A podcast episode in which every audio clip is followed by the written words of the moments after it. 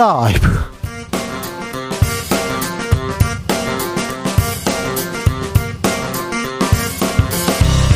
2023년 8월 23일 수요일입니다. 안녕하십니까. 주진우입니다. 검찰이 쌍방울 대북 송금과 관련해서 이재명 민주당 대표에게 다섯 번째 소환을 통보했습니다. 국민의힘은 수도권 위기론 누르려고 하지만 사그러들지 않는데요.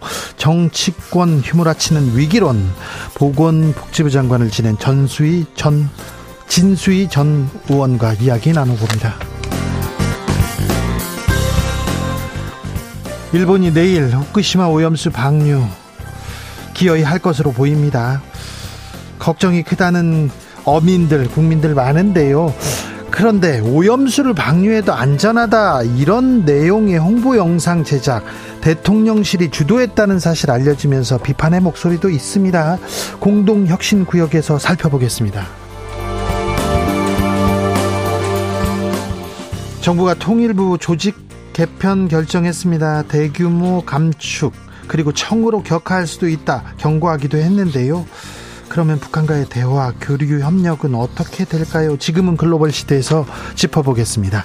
나비처럼 날아 벌처럼 쏜다. 여기는 주진우 라이브입니다.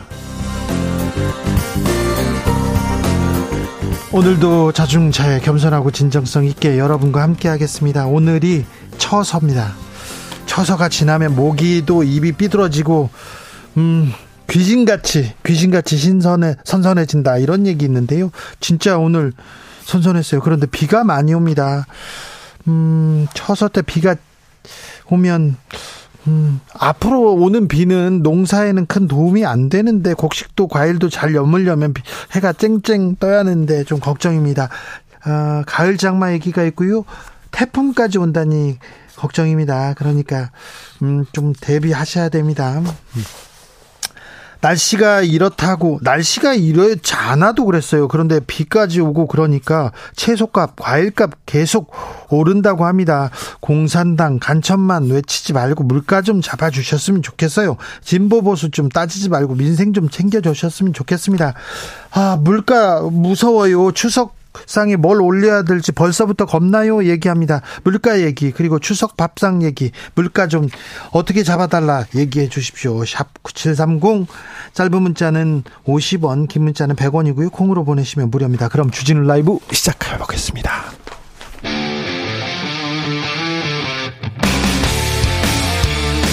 탐사보도 외길 인생 20년 주 기자가 제일 싫어하는 것은? 세상에서 비리와 부리가 사라지는 그날까지 오늘도 흔들림 없이 주진우 라이브와 함께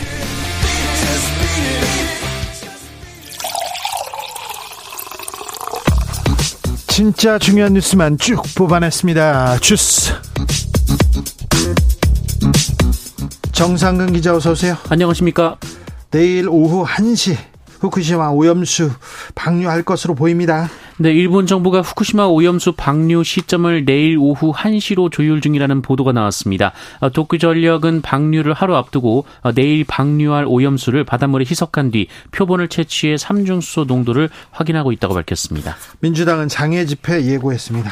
민주당은 오늘도 일본을 향해 거듭 오염수 방류 중단을 촉구하는 한편 그동안의 한국 정부의 대응이 미온적이었다며 윤석열 대통령을 비판했습니다. 어, 이재명 대표는 과거 제국주의 침략 전쟁으로 주변국의 생존권을 위협했던 일본이 핵 오염수 방류로 어, 대한민국과 태평양 연안국에게 또다시 돌이킬 수 없는 재앙을 가져오려 한다라며 오염수 방류가 제2의 태평양 전쟁으로 기록될 것이라고 주장했습니다. 국민의힘은 어떤 입장입니까? 어, 국민의힘은 후쿠시마 오염수 방류에 따른 피해 피해 어민 지원을 위해 총 2천억 원 규모의 예산을 마련했다라고 밝혔습니다. 어, 성일종 우리바다 지키기 검증 테스크포스 위원장은 어, 소비되고 있지 않은 전복, 우럭의 소비 촉진과 어, 소비 촉진에 당과 정부가 앞장서고 있다라면서 대형 외식업체들과 수산물 소비 촉진을 위한 다양한 협약을 하겠다라고 밝혔습니다. 2천억 원을 준비했다는데 안 써도 되는 돈 아니었나 이런 생각도 좀 듭니다. 음, 환경에 일단 오염수를 바다에 버리는 거는 안전하다고 하는데 누가 안전을 담보할지는 모르겠으나 바다에 버리는 거는 잘하는 건 아니잖아요. 환경적으로 역사적으로 누가 이거 책임을 지겠다고 자, 계속 저희가 살펴보도록 하겠습니다. 오염수 문제 파장은 어디로 가는지 저희가 계속해서 지켜보겠습니다. 이균용 대법원장 후보자 윤석열 대통령과의 친분이 계속 논란이 됩니다. 네, 이균용 대법원장 후보자가 윤석열 대통령과 단둘이 만나거나 직접 연락한 적이 없다라는 취지의 입장을 밝혔다라는 보도가 나왔습니다. 어, 인사라인의 한 관계자라는 사람은 연합뉴스 측에 윤석열 대통령과 이균용 후보자는 따로 자리를 갖거나 연락하는 사이가 아니라면서 어, 서울대 법대 재학 시절에도 별다른 교류가 없었으며 어, 적어도 최근 5, 6년 동안 은 직접 소통할 기회조차 없었다라는 입장을 밝혔다고 합니다. 어, 이균용 후보자도 오늘 대법원 청사 앞에서 기자들과 만나서 윤석열 대통령은 그냥 아는 정도지 직접적인 관계라고 보기는 어렵다라는 입장을 밝혔습니다. 앞서 언론은 윤석열 대통령과 이균용 후보자는 1년 선후배 사이로 친분이 두텁다라고 보도한 바 있습니다. 어, 윤석열 대통령이 검사 시절에도 종종 이균용 후보자에게 법리 자문을 구했다 어, 이런 보도도 있었고요. 어, 지난해 국정감사장에서 이균용 후보자는 윤석열 대통령에 대해서 친하다고 볼 수 있습니다라는 말을 하기도 했습니다. 친하다고 볼 수 있습니다. 예. 검찰이 이재명 민주당 대표 다시 소환합니다. 네, 검찰이 이재명 민주당 대표에게 소환을 통보했습니다. 다섯 번째이고요. 어, 이번에는 쌍방울 대북 송금 의혹 관련 소환입니다. 어, 검찰은 최근 이재명 대표를 제3자 뇌물 혐의로 입건한 바 있는데요. 어, 쌍방울이 이재명 당시 경기도지사의 방북 비용을 대납했고 어, 이에 이재명 지사가 관여한 것으로 보고 있습니다. 이동관 방통위원장 후보자 YTN 임직원들을 또 고소했네요. 네, 이동관 방송통신위원장 후보자는 오늘 YTN과 우장균 사장 등 임직원을 마포경찰에 고소하고 5억 원의 명예훼손 손해배상 소송도 제기했습니다. 이전의 소송과는 다른 겁니까? 네, 앞서 이 부인의 인사청탁 의혹을 보도한 YTN을 고소한 바 있는데요. 어, 이번 고소건은 그 인사청문회 도중 YTN이 이 배우자 청탁 의혹을 추가 보도한 것을 문제 삼았습니다. 아, 당시 YTN은 이동관 후보자 부인에게 인사청탁을 했다는 당사자의 증언을 보도한 바 있는데요. 어, 당시 돈을 확인한 즉시 돌려줬다라는 이동관 후보 측 입장과는 달리 어, 당사자는 두 달이나 지난 후에 어, 그것도 청탁이 들어지지 않자 돌려줬다라고 보도한 바 있습니다. 당사자의 증언을 보도했습니다. YTN이요. 그런데요. 어, 이에 대해 이동관 후보자 측은 당사자의 제보가 사실에 정면으로 반함에도 추가 취재를 거치지 않고 허위 사실을 보도했다라면서 해당 보도가 이동관 후보자가 직접 대응할 수 없는 인사청문회 진행 중에 나온 점, 어, 청문회에서도 즉시 돌려줬다고 했음에도 보도를 지속한 점을 지적했습니다. 방통위원장이 되는 분인데요. 방통위원장이면 언론, 방송, 통신 뭐 다 이렇게 총괄하는 자리인데 거기에서 그 자리에 올라가는 분이 지금 YTN을 고소했습니다. YTN은 민영화될 것이라고 이렇게 구성원들이 우려하고 있는데 음, YTN 이동관 시대의 YTN은 어떻게 되는지 여러분께서 좀 잘 지켜봐 주십시오. 저희도 보도 계속 이어가겠습니다. 방송통신위원회 김효재 김현 상임위원 퇴임했습니다. 네, 방송통신위원회 김효재, 김현 상임위원이 3년의 임기를 마치고 오늘 퇴임했습니다. 방송통신위원회는 그 이제 그 윤석열 대통령 추천으로 임명된 이상인 상임위원만 남은 상황이고요. 어, 예상대로 모레 이동관 방통위원장 후보자를 임명하면 6기 방통위는 다시 여권 추천 2인 체제로 운영이 됩니다. 민주당이 추천한 최민희 전 의원은 자격 시비로 법제처가 유권 해석 작업을 진행 중에 있습니다. 또한 국민의힘은 김효재 위원의 후임으로 이진숙 전 대전 MBC 사장을 추천 추천했습니다. 어, 자격 시비라고 하는데 정치인 출신이 방통위원 오면 안 된다 이런 주장을 어, 국민의힘 일각에서 했습니다. 그런데 김효재 위원도 정치인 출신이었고요. 그 전에 안영환 전 의원도 정치인 출신이었고 김현 상임위원도 정치인 출신인데 왜 최민희는 안 되지 이런 얘기가 있습니다. 그리고 어 윤핵관들이 득세하고 윤석열 정부 들어서 그래서 뭐 이동관, 이진숙 이런 사람들 되살아나는 거 아니야 이런 어 말이 언론계에 있었거든요. 근데 이진숙 방통위원 추천됐네요.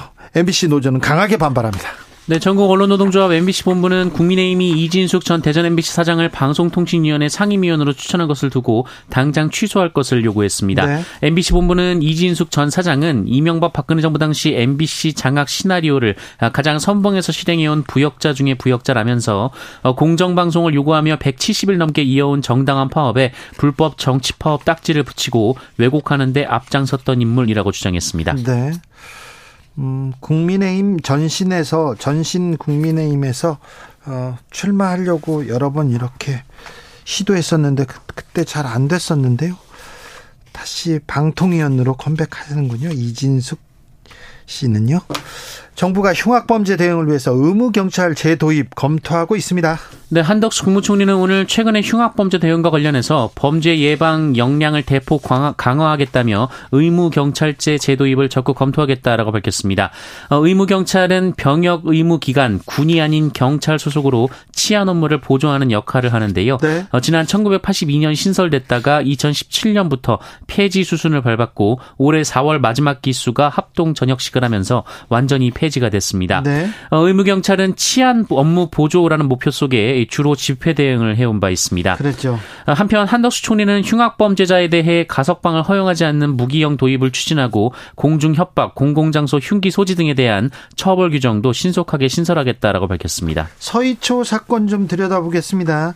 숨진 교사에게 갑질을 한 의혹을 받고 있는 사람 현지 경찰과 검찰 수사관이라는 주장 나왔습니다.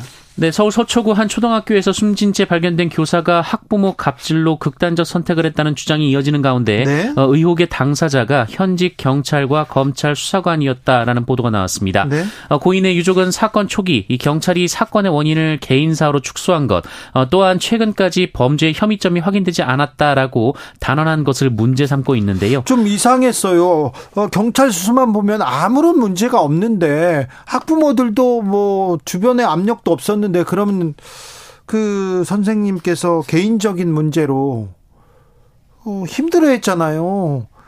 힘들다 이렇게 그렇게 유서 같은 것도 유서와 같은 메모도 남겼는데 전혀 뭐 별 문제가 없는데 그런 선택을 했다 이런 경찰 수사 어떻게 봐야 될까 이렇게 생각했었는데 음, 또 이런 일이 있었습니까? 네, 이 사실이 알려지자 유족들은 경찰 수사를 신뢰할 수 없다며 반발하고 있다고 합니다. 어, 경찰과 검찰 수사관은 이른바 연필 사건 가해 학생의 학부모인 것으로 전해졌습니다. 네. 어, 이들은 고인이 숨지기 전 연락을 주고받거나 직접 만났던 것으로 알려져 있는데요. 이 연필 사건은 이들 부모의 자녀가 이 다른 학생의 이마를 연필로 그은 사건인데 어, 고인은 숨지기 전 학교에 10여 차례 업무 상담을 요청하면서 이 사건 이후 학부모가 개인 번호로 여러 번 전화해서 놀랐고 소름 끼쳤다는 진술을 한 바 있습니다. 네. 경찰 수사가 왜 이렇게 됐지? 이렇게 끝나면 안 되는데 이런 생각했는데요. 면밀하게 좀 다시 좀 따져봤으면 좋겠습니다. 경찰 수사가 지금 신뢰를 못 받고 있으면 어, 다른 곳에서라도 좀 대신 나서서 수사를 해야 되는데 그런 생각이 듭니다. 서희초등학교 사건에 대해서는 저희가 네, 시간을 갖고 계속해서 보도해 드리겠습니다. 공익재산을 멋대로 쓴 공익법인들이 있습니다. 네, 공익 목적으로 출연한 재산을 사적으로 유용하거나 공시 의무를 제대로 지키지 않은 공익 법인들이 세무당국에 대거 덜미를 잡혔습니다. 어, 53곳이나 된다고 하는데요. 네. 어, 이들이 사적으로 사용한 자산은 155억 원, 세제 혜택을 받아 회피한 증여세 등은 26억 원이었다고 합니다. 어, 이번에 적발된 상당수 공익 법인은 기부금 등 공익 자금을 부당하게 유출하거나 골프 회원권 등 개인 생활비로 이용했다고 합니다. 어, 이사장 가족에게 법인 명의의 주택을 공짜로 빌려주는 등 특수 관계인과의 부당 내부 거래도 다수 확인됐다고 국세청은 밝혔습니다. 국세청은 이들을 상대로 증여세 등 관련 세금을 추징하고 결산 서류를 수정해 재공시하도록 했으며 사적 사용 회계 부정이 확인된 공익법인은 3년간 국세청의 사후 관리를 받는다라고 밝혔습니다. 내년부터 영세 아이의 부모 부모 급여가 있습니다. 100만 원으로 올라갑니다.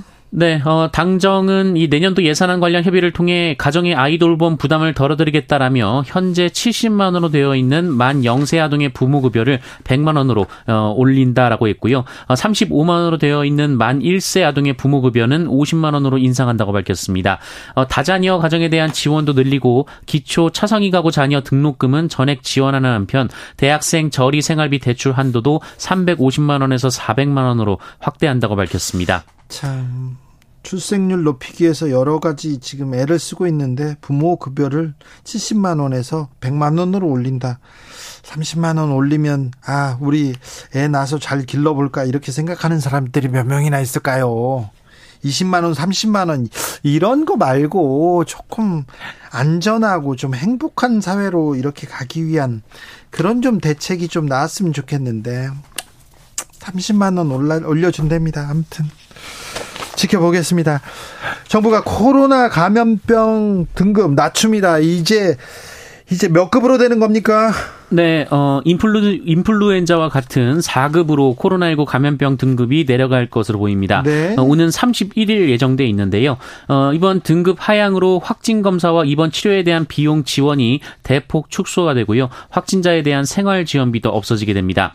어, 전체 확진자에 대한 일일 집계도 중단이 되는데 어, 다만 병원 등 의료기관의 실내 마스크 착용 의무는 현행대로 유지할 계획입니다. 어, 감염병은 전염 위험성에 따라 신고 시기 격리 수준을 달리해서 1에서 어, 4급으로 분류가 됩니다. 어, 이 중에 4급이 가장 낮은 단계입니다. 네. 이 코로나19는 지난 2020년 1월 국내 유입 직후 가장 높은 1급으로 분류가 됐고 지난해 4월 2급이 됐고요. 이후 다시 1년 4개월 만에 4급으로 낮아지게 됩니다. 그렇다고 코로나가 사라진 거 아닙니다. 아, 코로나 걸렸는데 너무 아파요. 그런 사람들 아직 있습니다. 그러니까 조심하셔야 됩니다. 또 환절기, 네. 아이고 덥다 이렇게 하고 우통 벗고 주무시는 분들 있지 않습니까? 감기 걸려요. 조심하셔야 됩니다. 비가 많이 내리고 있는데요. 모레 아침까지 내린다고요? 네, 어제부터 시작된 비가 오늘도 이어지고 있습니다. 어, 이 비가 금요일인 25일 아침까지 내릴 것으로 예보됐습니다. 어, 특히 짧은 시간에 집중적으로 비가 쏟아지고 있는데요. 어, 수도권, 강원, 충남과 전라, 서해안 지역 등에 호우특보가 발령, 발령된 가운데 어, 시간당 30에서 60mm의 비가 내리고 있습니다. 가을비가 이런 이렇게 내렸나? 이게 뭐지? 이런 생각하는데, 아, 참 비가 계속 옵니까? 어, 이번 주 금요일까지 예보가 돼 있고 이번 비가 그치고 나면 다시 또 더워집니다. 더워진다고요? 네, 이 북태평양 고기압 가장자리에서 부는 고온 다습한 바람이 불어온다라고 하는데요. 네. 오는 주말 이 대부분 지역에서 최고 체감 온도가 33도 이상으로 올라가는 찜통 더위가 또 이어질 것으로 예상되고 있습니다. 그 뒤에 또 찜통 더위 그리고 다음 주에는 또 태풍 소식도 예보돼 있는데 음, 아무튼 기상 아, 지구가 많이 아프긴 아픈 것 같아요. 뭔가 좀 근본적인 해결책 고민해봐야 될 것 같습니다. 주스 정상근 기자와 함께했습니다. 감사합니다. 고맙습니다. 아 밥상 물가 너무 올랐어요. 올라도 너무 올랐습니다. 무섭습니다. 얘기하는데요. 느티나무님께서 물가가 정말 무섭습니다. 무섭습니까? 식비가 더 늘었어요. 늘었습니까? 9369님 과일이나 채소값 진짜 비싸요. 물가 대책 좀 세워주세요. 아니 그러니까 이런 대책 세워야지. 지금 물가를 좀 잡아주세요. 간첩 잡는다 잡는다. 간첩도 잡아주세요. 있으면 자, 말만 하지 말고 좀 잡으세요.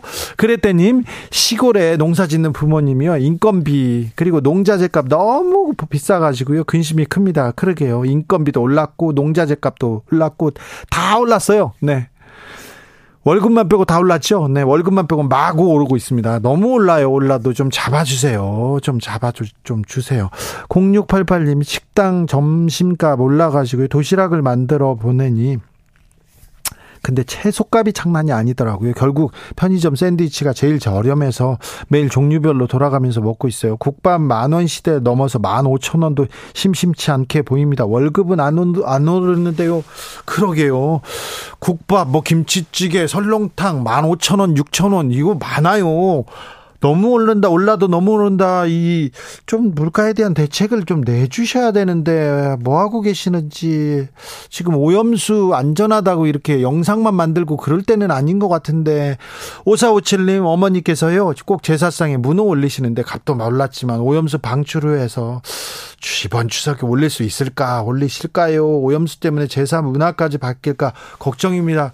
아이고 오염수 방류되면 이 어민들 또 횟집 하시는 분들 아 이분들도 걱정입니다. 걱정이 한두 가지가 아닌데 좀잘좀 해주세요. 좀 부탁드릴게요. 저기 저기 영등포 북쪽에 있는 여의도에 있는 부자 정치인들한테 말씀드리는 겁니다. 교통정보센터 다녀오겠습니다. 이승미 씨.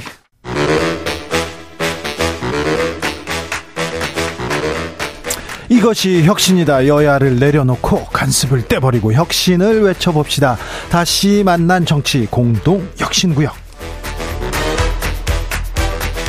수요일 주진우 라이브는 정쟁 비무장지대로 변신합니다. 대한민국 정치 혁신을 위해서 날선 공방은 환영하겠습니다. 주진우 라이브가 지정했습니다. 여야 혁신위원장 세 분 모셨습니다. 먼저 김용태. 네, 국민의힘 김용태입니다. 류호정. 네, 정의당 류호정입니다. 용해인. 네, 기본소득당 용해인입니다. 그런데 노란 봉투법은 어떻게 된 거예요? 네, 노란 봉투법 이제 네. 어제 기자회견을 했는데요. 원래 이제 8월 본회의에서 상정이 될 것으로 예상이 됐는데 한다고 했잖아요. 네, 이게 국민의힘과 더불어민주당의 합의로 8월 본회의에서는 다루지 않게 되었습니다. 그래서 어, 좀 규탄하는 기자회견을 이번 주에 좀 진행을 했는데 이 포괄적인 고문만으로는 노동조합의 정상적인 어떤 권리 행사를 막을 수 없다라고 이제 노태우 정부 때 판단을 해서 정부가 주도적으로 손해배상을 노조에게 청구하기 시작했던 역사가 있습니다. 네. 그래서 이 노란봉투법이라는 건 이 노동 현장에서의 지연된 민주화를 아, 이제 지금의 현실로 만들겠다. 그러니까 헌법상의 노동 삼권을 보장하기 위한 법인데 아, 이 부정의를 바로잡기 위해서 사실은 정의당도 그렇고 기본소득당도 그렇고 민주당도 그렇고 노란봉투법을 본회의 부의까지를 해냈습니다. 그런데 아직도 어, 국민의힘의 발목 잡기에 이 더불어민주당이 동조하면서 처리가 불투명해졌다라는 점이 어, 지금 현재 상황입니다. 류정원은 어제 용해인 의원과 함께 어떤 법안 발의했다고 나왔던데요? 네, 탈석탄법인데요. 요즘 기후위기에 시민 여러분들께서 관심을 많이 갖고 계시잖아요.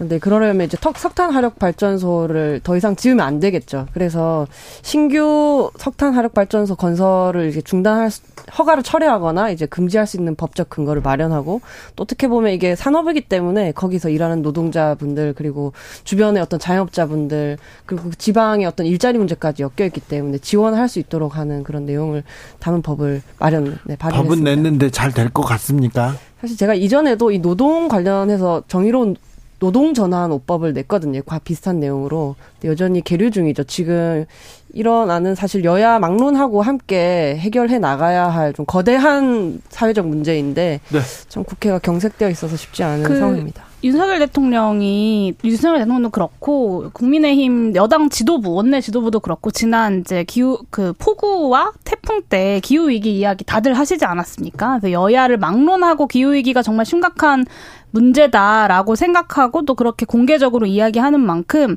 류호정 의원님이 대표 발의한 이 법안도 좀 빠르게 논의될 수 있으면 좋겠습니다. 저도 코멘트 좀 해도 될까요? 아니 하지 마세요.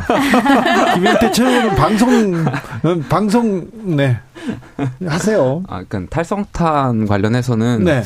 그러니까 우리 공기업들이 해외에 탈석탄 파이, 프로젝트 파이낸싱을 많이 투자하는 게 있어요. 예. 그러니까 그거부터 줄여 나가는 것이 전 중요하다라고 생각하고요. 그죠. 두 번째로 노란봉투법 관련해서는 저는 노란봉투법이 노동자를 위한 법이라고 생각하지 않아요. 결국에는 싸움을 부추기는 법이라고 생각해요. 그러니까 노동자들이 왜 하청 노동자들이 원청 노조를 아, 원청을 향해서 파업할 수밖에 없게 되었는지 네. 그 부분을 정치권이 풀어야 되는데 네. 그러니까 법상으로는 원청이 하청 노조에게 지시를 할 수 없게 되었는데 네. 실질적으로 원청이 하청 노조에게 이렇게 책임을 질 수밖에 없는 그런 구조를 이제 해결해 나가야 되는데 단순히 노란봉투법은 그냥 싸움을 부추기는 법 아니에요. 싸워라. 노조도 싸우고 근데 김용태. 싸움이 장기화되면 네. 결국에는 저는 돈 있는 사람들이 이긴다고 생각합니다. 김용태 최고께서 얘기했는데 사실 우리 구, 우리 산업의 이 구조적인 양극화 그러니까요. 원청 하청 정규직 비정규직. 그 다음에 노조 비노조.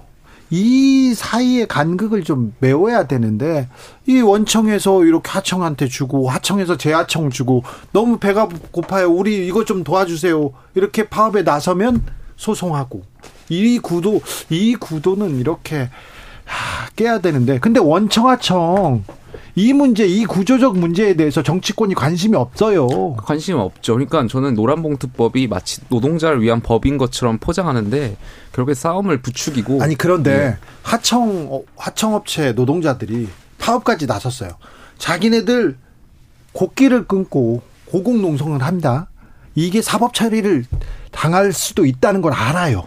감옥에 갈 수도 있다고 하는데 야 일 못했어. 공장 못 돌아갔어. 너 돈 내. 몇백억. 이렇게 배 이렇게 청구하는 거. 이건 또 그러니까 그 근본적인 하청 네. 노조가 왜 원청을 상대로 파업을 할 수밖에 없는지 그 네. 상황을 정치권이 해결해야 네. 되는데 그거는 방치하고 손해배상을 면제하겠다? 그럼 결국에 싸움을 하라는 거잖아요.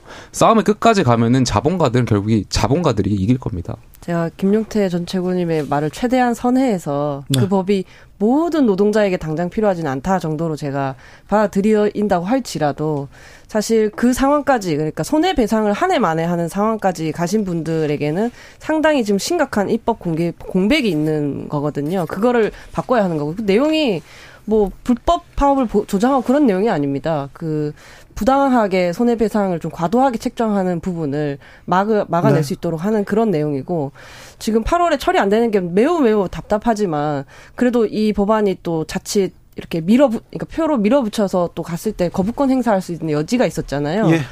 어 지금 이번에 밀린 만큼 오히려 여야가 좀 더 대화를 많이 나와서 나눠서 여야 합의로 좀 처리할 수 있었으면 좋겠습니다. 그 원하청 구조가 문제다라는 김용태 최고의 의견에 저 동의하는데요. 근데 원하청 구조 문제는 원하청 구조 문제고요. 징벌적 손해배상 문제는 징벌적 손해배상 문제입니다. 그래서 이 두 가지를 엮는 것은 전형적인 물타기다라고 아, 볼 수밖에 않습니다. 없고 노동자들이 원하는 법이 아니, 노동자들을 위한 법이 아니다라고 하셨는데 이번에 기자회견을 민주노총 한국노총과 같이 했습니다. 그리고 윤석열 대통령께서 그렇게 사랑하시는 MG 노조도 이 법을 지지한다는 점, 그러니까 노동자들이 이 법이 필요하다고 말하는데 왜 다른 사람들이 이 법은 노동자들을 위한 법이 아니다라고 말하는지 좀 납득하기가 어렵습니다. 자, 내일이요. 기어이 일본이 오염수를 해양에 방류할 것으로 보입니다. 일본에서 이렇게 발표까지 했어요. 시점을. 김영태 최고. 간 뭐 이것이 오염수 방류라는 것이 어 국제 정치학적으로 방류가 될 수밖에 없는 상황인 것 같아요. 어, 런던 협약을 일본이 이제 지키지 않는 선례를 남기는 것 같고, 근데 그렇다고 한다면 저는 우리 정부가 사실 좀 아쉬웠던 게 반대 입장을 좀 명확히 하고 뭐 이것을 이제 거둘 수 없는 흐름이라면 이제 어쩔 수 없이 이제 어쩔 수 없이 방류가 된다라면 국민의 안전의 모니터링에 보다 더 집중해야 될 필요가 있다 이런 말씀 좀 드리고 싶습니다. 정의당은 지금 오염수 반, 방출 반대 1인 시위를 대사관 앞에서 이제 오늘 내일 하고 있는데요. 아, 이제 더 이상 무엇을 해야 되는가 하는 자괴감이 들어요. 이 국민들의 불안을 정부가 대변해주고 있지 않기 때문에 굉장히 대통령 너무 불통의 하신이라는 생각이 들고요. 근데 이렇게까지 그 뭐 유튜브 영상 논란들이 있었잖아요. 국민을 무시하고 야당을 조롱하는 그런 행동을 끝까지 가져가야 하는가 하는 생각이 들고 어 일본 외교 무대에서는 일본의 자기 합리화를 지금 그냥 묵인해 주시더니 실무자 앞에서 찬성은 아니다라고 하시고 제가 만약에 보수 대통령이라면 저는 그쪽 진영은 아니지만 만약에 보수 대통령이라면 적어도 이렇게 말했어야 한다고 생각해요. 한미일 경제 안보 공조를 위해서 일본과의 관계 개선이 중요하다. 대한민국 대통령이 뭐 일본의 주권 행사에 개입할 수도 없다. 하지만 대한민국 대통령으로서 일본 후쿠시마 오염수 방출에 찬성할 수는 없다, 반대한다. 이런 말을 도저히 기필코 결단코 해줄 할 수가 없었을까요? 저는 너무 답답한 심정입니다. 네, 그 대한민국의 세상의 맨 앞이다라는 윤석열 대통령의 말씀이 후쿠시마 오염수 방출 동의의 맨 앞이다라는 말일 줄은 뭐 꿈에도 몰랐습니다. 사실 이제 후쿠시마 오염수 방출 시작까지 24시간도 남지 않았는데요. 내일 뭐 오후 1시쯤 방류를 시작하면 30년 동안 방사능 오염수가 아, 바다에 방류가 되게 됩니다. 정말 좀 황망하고 원통한 심정이고요. 이 한미일 정상회담 그렇게 막 감격스럽다고 대통령실에서 감정적으로 축혀 올리는 이 한미일 정상회담이 끝나자마자 방류를 발표하는 일본을 보자니 정말 대한민국의 주권이 어디에 갔는가 묻지 않을 수 없다라는 말씀을 좀 드리고 싶고 일본 언론에선 윤석열 대통령 배려해서 일정 미룬 거다 이런 보도도 나왔어요. 네, 일정을 미룬 거다. 그리고 뭐 사실 그 전날 이제 정부는 들었다는 것을 어제 발표하지 않았습니까? 그래서 그 정장이 좀 황당하다는 생각이 들었고 계획에 문제는 없지만 지지하는 것은 아니다라고 정부가 발표를 했는데 이건 뭐 술은 마셨지만 음주운전은 아니다 수준의 궤변이 아닌가라고 생각을 좀 했습니다. 그리고 어 정부 브리핑을 들으면서 좀 굉장히 황송했어요. 사실 윤석열 대통령이 요구한 거 아닙니까? 그 우리나라 전문가가 상주할 수 있게 해달라. 그런데 일본이 결국에는 그것마저도 받아들여주지 않은 겁니다. 윤석열 대통령이 후쿠시마 오염수 방류에 제대로 말 한 번 못하고 어, 동의하기, 결국에는 동의, 사실상 동의하기까지 했지만, 대통령의 마지막이자 처음이자 마지막 요구였던 그 전문가의 상주조차 일본이 동의하지 않았다는 점, IAEA도 동의하지 않았다는 점이 정말 좀, 어, 국민의 한 사람으로서 정말 우리나라 정부가 이렇게까지 무능할 수 있는가 외교적으로 그런 생각이 좀 많이 들었습니다. 뭐 전반적으로 저도 아쉽다라는 생각이 있어요. 그런데 일단은 그 현재까지 나온 자료에 따르면 우리 정부가 그 육, 우리 연안에 해안에 60 개의 지점을 찍어가지고 이미 굉장히 오래 전부터 그 오염수 방사, 방사능 수치를 검사하고 있거든요. 그게 왜 그러냐면 94년도에 그 소련이 핵 폐기 하면서 그때부터 지금까지 우리 연안에 대한 방사능 물질을 조사하고 있는데 이 말씀 왜 드리냐면 그러니까 일본이 후쿠시마 그 사태가 벌써 한 10년 정도 넘었잖아요. 네. 그 당시에 지금은 이제 알프스라도 거치고 나오는 거지만 그 당시에는 사실 지금보다 몇백 배가 더 많은 방사능 물질들이 유출됐었잖아요. 10년 전에. 근데 그게 아마 시뮬레이션상을 우리 앞바다에 이미 왔을 텐데 이 우리 60 개 지점에 세가 세 개의 포인트를 지 정해가지고 굉장히 많은 그 물고기들을 검사하는데 다행히 아직까지 방사능 물질이 검출이 되진 않고 있어요. 그러니까 아무래도 여기에 대해서는 좀 더 지켜봐야 되겠지만, 그러니까 이런 검사 모니터링 시스템을 정부가 일본 에 더 투명하게 공개하는 방법을 좀 강구해야 될 것 같습니다. 계속해서. 그 말씀 굉장히 잘하셨는데 그 러시아가 그때 이제 핵 폐기물을 이제 바다에 무단 투기하는 바람에 아, 제 말씀은 94년 네, 그때 그때 일본이 정말 난리 난리를 쳤어요. 그래서 뭐 러시아 정상을 일본으로 불러서 정상회담하고 막 국제 조약을 바꾸고 이런 노력을 막 했습니다. 그랬는데 막상 일본은 자기들의 이 오염수는 그냥 방류해 버린다는 전형적인 내로남불이다라는 거고 일본 정부는 당시에 그렇게까지 난리를 쳐가면서 반대를 했는데 그리고 자국민을 위한 조치들을 했는데 도대체 윤석열 정부는 무엇을 했는가? 역시 같은 사례에서 묻지 않을 수 없습니다. 천덕예님께서 해산물 좋아하는 저는 사형 선고 받은 기분입니다. 이렇게 하고 소금 샀어요. 그렇게 얘기하시는 분들 많습니다. 이원택님은요. 저는 이참에 횟값 싸지면요 먹겠습니다. 이렇게 정치적 의견도 갈리는데 이참에 횟값 싸지면 네. 횟값이 싸진다는 것까지는 그러니까 어민들과 횟집의 피해는 불가피하다는 데까지는 일단은 하, 굳이 환경적으로 굳이 바다에 이런 생각 계속합니다. 음. 저는 청년 정치인한테 이 얘기 좀 물어보고 싶어요. 음, 대본에는 없는데요. 저 백강현 군 서울과학고등학교 다니는 백강현 군뭐 영재였다 뭐 신동이었다 이렇게 얘기했는데 왜 어, 이 강연군은 학교를 다니지 못하게 됐을까요? 여기에 대해서는 어떻게 생각해요? 그러니까 뭐 제가 그 내용을 정확하게는 네. 인지하지 못하고 있는데 대강상 알고 있는 내용으로 말씀드리면 네. 글쎄요 뭐 과거에서 그렇게 나이 어린 학생을 그렇게 따돌림 시키고 마치 그런 듯한 네.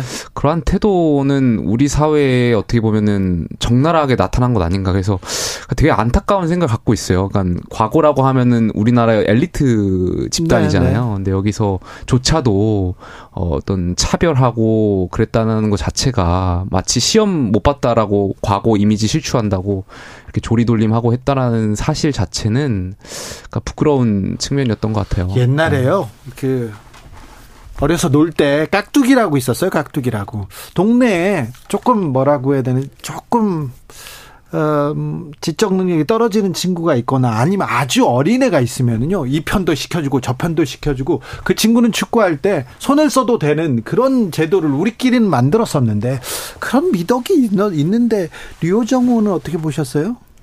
조금 다른 그러니까 전체적 전체 평균에서 봤을 때 조금 다른 친구 학업적으로 조금 다른 친구였던 10살 애, 어린애잖아요. 그렇죠. 신동미지만 그 어리지만 과거에 들어갔으니까. 네, 네, 대단한 친구죠. 그런데요. 그러면 적어도 이제 국가 인재를 키워 내겠다라고 하는 이제 과거에 그런 학생을 받았으면 네. 사실 네.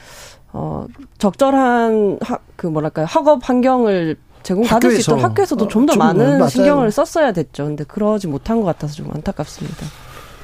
네, 그 일단 굉장히 좀 안타까운 사례였고 자세한 사실관계를 제가 여기서 잘 알지는 못하기 때문에 뭐라 말씀드리긴 어렵습니다만 어쨌든 뭐 괴롭힘, 학폭 이 문제에 대해서는 좀 철저한 조사가 필요하지 않을까라는 네. 생각이 듭니다. 근데 저는 좀 이 사안을 보면서 저도 이제 아기를 키우는 아기 엄마로서 이제 그런 고민들을 하거든요. 그러니까 공부를 잘 하는 거 이전에 어떤 행복한 하나의 어떤 인간으로서 살아가기 위해서 부모로서 어떻게 아이를 돌보고 키워야 하는가 이런 고민들을 많이 하게 되는데 이제 주변에서 뭐 영어 유치원, 사립 초등학교 이런 얘기 막 나오거든요.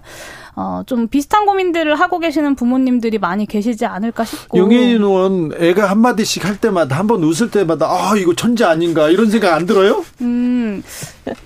어, 네, 모든 부모가 다 그런 생각을 하지 않을까요? 아, 그럴까요? 네. 아무튼 네, 학교로 돌아가서 학교가 조금 더 배려하고 그리고 친구들이 좀 배려해서 아, 좀 학교 잘 다녔으면 좋겠다 이런 생각하는데 아, 우리 시대 영재, 신동 이런 사람들 나오면 꼭 그 나중에 이렇게 취재해봐요. 그러면 유학을 갔다 오거나 막 대학에 들어갔다거나. 근데 나중에, 나중에 이렇게, 음, 어울리지 못하고 친구들과 어울리지 못하고 이렇게 지내는 모습 보면 굉장히 가슴 아팠는데, 아, 이번 계기로 백강현 군, 네, 학교 생활도 잘하고 또, 음, 행복했으면 좋겠어요. 네. 행복했으면 좋겠어요. 자, 이동관 후보자 정문회는 어떻게 보셨습니까? 김용태 최고? 저는 뭐 이미 언론에서 말씀드린 바 있지만 어 좋은 점수를 드리긴 좀 어려웠어요. 그러니까 방통위원장이 가지고 있는 역할이 굉장히 많을 거라고 생각하는데 네.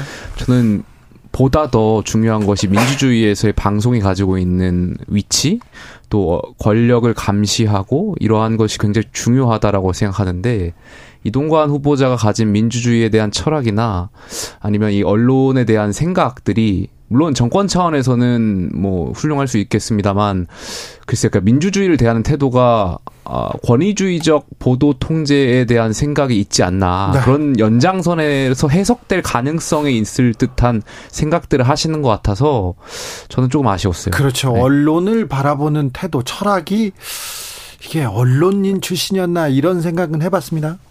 어떤 언론 장악 시도라거나 이런 부분들에 대해서 별일 아니라는 식의 혹은 이제 어떤 문제 제기에 대해서 모르쇠를 한다거나 이런 태도가 상당히 문제였다라고 보고요.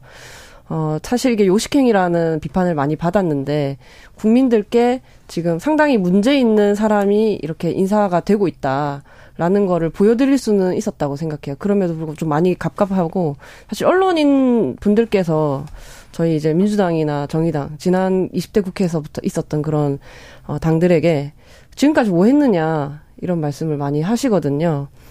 어, 저희가 지금 어, 언론 장악 반대 이런 뭐 시위에도 나가고 이렇게 하고 있는데 참 죄송한 마음이에요. 왜냐하면 다 문재인 정부 특히 막바지에 정권이 이제 민주당에 있었던 시절에 했던 언론 개혁이라는 게 징벌적 손해배상제였잖아요.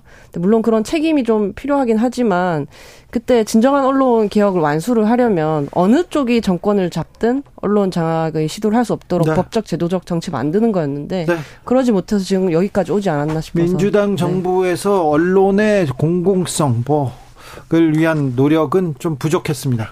그러니까 민주당이 부족했던 것에 대해서는 뭐 이견을 달리, 그러니까 집권 여당일 때 개혁 과제를 좀 소홀히 했다라는 것에 대해서 이견이 있을 것 같지는 않습니다. 근데 이동관 후보자는 그런 말을 하면 안 되죠. 그러니까 어 이 자신은 어그 둘 중에 하나만 하면 좋겠는데 본인의 언론 장악 시도에 대해서는 문제가 없다라고 이야기하면서 문재인 정부는 언론 장악을 했다 이 두 가지 주장을 다 하고 계셨거든요. 그러니까 MB 시절에 언론 모니터하면서 정부 비판 보도를 문제라고 규정하고 외압을 가했던 사실에 대해서는 본인의 기본 직무였다라고 항변을 하면서 심지어는 이제 언론한테 기사 빼주면 내가 은혜를 잊지 않겠다라고 이야기한 게 농담이라고 아, 하, 하, 하 십니다. 그래놓고 민주 문재인 정부 향해서는 민주당 문건만으로도 언론 장악이다라고 규정을 하시거든요. 그러니까 전형적인 내로남불이고요. 저는 양심이 있으면 이동관 후보자가 둘 중에 하나만 좀 하셨으면 좋겠습니다. 김남국 의원 윤리위 결과와 상관없이 내년 총선 불출마 선언했습니다. 어떻게 보셨습니까? 저는 왜 저것을 할까 하는 생각을 했거든요. 불출마 선언을요?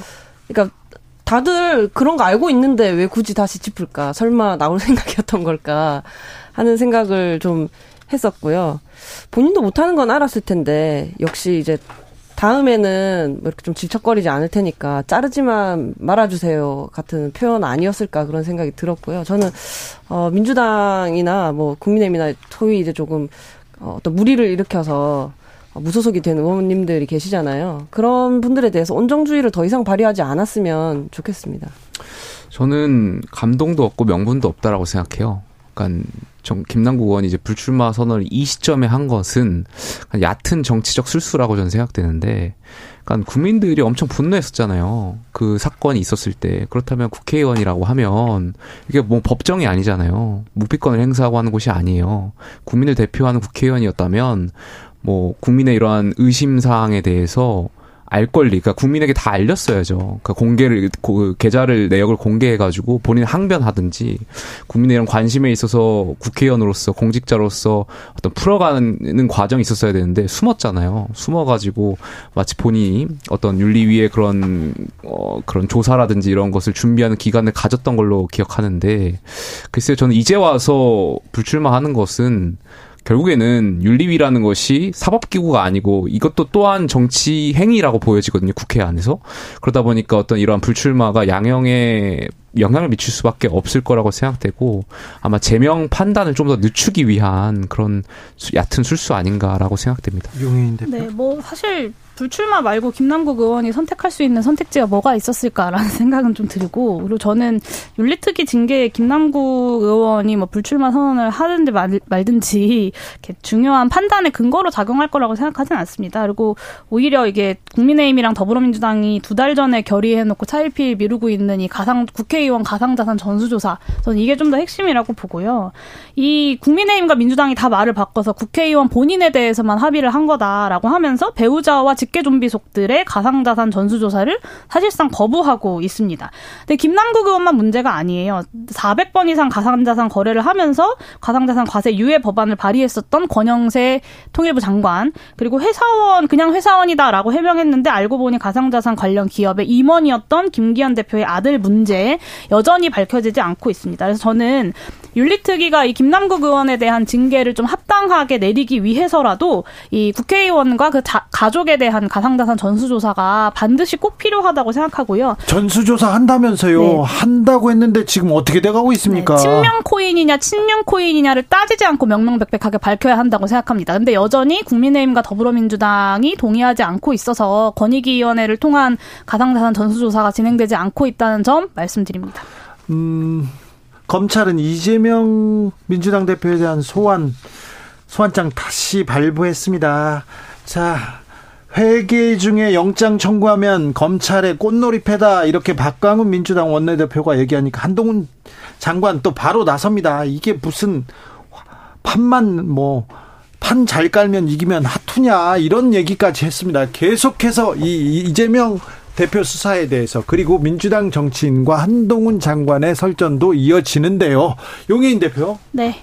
아, 이, 그, 특수부 수사를 2년 이상 끌고 가는 경우는 잘 없거든요. 근데 이 수사가 참 국민들이 보시기에 결론도 나지 않고 아직도 소환 조사하고 있고 아직도 압수수색하고 있고 아직도 구속영장을 친해 만해를 가지고 이야기하고 있나 좀 지긋지긋하다라는 생각이 드실 것 같고 제가 누누이 말씀드리지만 검찰의 본업은 수사를 해서 기소해서 유죄 판결을 받아내는 것입니다. 그래서 한동훈 장관도 그렇고 검찰도 그렇고 어떤 그 장 외에서 그러니까 검찰의 장 외인 어떤 정치적인 어떤 판단들을 통해서 영향을 끼치려는 시도를 좀 중단하시고 어, 이 실제로 수사와 그것에 대한 유죄 판단으로 본인들의 유능함을 좀 증명하셨으면 좋겠고요. 그래야 정치 검찰이라는 오명도 벗을 수 있다는 점 말씀드리겠습니다. 일단 첫 번째로 그 9월 회기 중에 이제 만약에 영장이 청구되면 민주당이 뭐 분란된다 아니다 가지고 많은 언론에서 이제 강론 감론을박하는 것 같은데 아니 그 분란이 있는 것 자체가 민주당이 쇼한 게 드러나는 거 아니겠습니까? 이재명 어떤- 대표가 네. 불체포 특권 포기하겠다고 여러 차례 공언한 바 있고 네. 민주당도 영장 실질 심사 받겠다라는 취지의 굉장히 많은 이야기를 했었는데 9월에 체포 동의 오면 당연히 각을 해가지고 영장 실질 심사를 받아야죠. 근데 여기에 대해서 무슨 검찰이 꽃놀이패다 뭐다 하라는 하는 자체가 민주당의 앞에서는 불체포 특권 이야기 포기를 이야기하고 뒤로는 마치 막아달라고 이제 그렇게 쇼하는 것 아닌가에 대한 방증이 아닐까 생각되고요. 두 번째로 저는 야당이 여당에 아, 도의적 책임이라는 표현 많이 하잖아요. 지난 한 1년 동안 네. 윤석열 정권을 향해서 도의적 책임이라는 표현을 굉장히 많이 했고 저는 공감 가는 바가 굉장히 많습니다. 이재명 대표 도의적인 책임 져야 되는 거 아니겠습니까? 아니, 지금 야당 대표가 지금 몇 건입니까? 의혹을 받고 있는 게. 그리고 야당 대표가 헌정사에 재판을 일주일에 몇 번씩 가는 게 말이 됩니까? 그리고 이재명 대표 관련해 가지고 그 밑에 같이 근무하셨던 분들 몇 명이나 극단전 석퇴를 하셨습니까? 아니, 뭐 직접적 영향이 있는지는 잘 모르겠습니다만 같이 함께 하셨던 분들 극단적 선택을 했는데 야당 대표가 여기에 대해서 도의적 책임 져야 되는 거 아니겠습니까? 이걸 왜 자꾸 법적으로 해결하려고 하는지 잘 모르겠습니다, 저는. 어, 지금 수사가 지금 장기화되고 있잖아요. 그래서 수사, 그러니까 사법과 정치의 이 영역이 뒤섞이면서 정말 정치도 제대로 작동하지 못하고 검찰의 정치적 중립에 대한 불신은 또 마찬가지로 어디론가로 이렇게 날아가고 있는데요. 네. 어, 좀 뻔한 이야기지긴 하지만 이 정상화를 위해서라도 수사 재판이 좀 신속하게 진행이 되어야겠습니다. 그러나 아마도 어, 한동훈 장관의 법무부는 총선까지 이걸 이끌어가지 않을까 네, 싶습니다. 여성 안심 귀갓길 사업 이거 내가 폐지시켰다 예산 삭감했다 이걸 주요 성과로 홍보해온 관악구의 한 의원이 있습니다. 최인호 의원. 그런데 음. 관악구에서 잇따른 여성 혐오 범죄가 발생하면서 비판의 목소리도 커졌는데요. 이 사안은 어떻게 보십니까? 류호정? 저는 촌놈한테는 손도 흔들어주지 말아야 한다라는 말이 생각이 나더라고요. 이게 무슨 말이에요? 어, 하도 시끄러워서 찾아봤는데 네. 이제 뭐 여성 안심 기각길 사업이 이름만 바꿔서 이제 다른 이름으로 예산 편성이 된 거더라고요. 본인 어, 네. 말대로 네. 없애버린 게 아니라요. 네. 하도 이제 사실 그 강력 범죄 피해자의 다수가 여성이잖아요. 네. 그런 현실이 있기 때문에 자신이 아무리 어떤 좀 안티페미라든지 뭐 어떤 좀 편한된 생각을 갖고 있더라도 네. 이런 현실을 보면 자기 생각을 조금 또 수정할 수 있고 그에 맞는 정책을 생각할 수 있어야 되는데 그러지 못하니까 이런 상황 상황이 오고 그런 과대 포장을 하는 거죠 지적을. 네.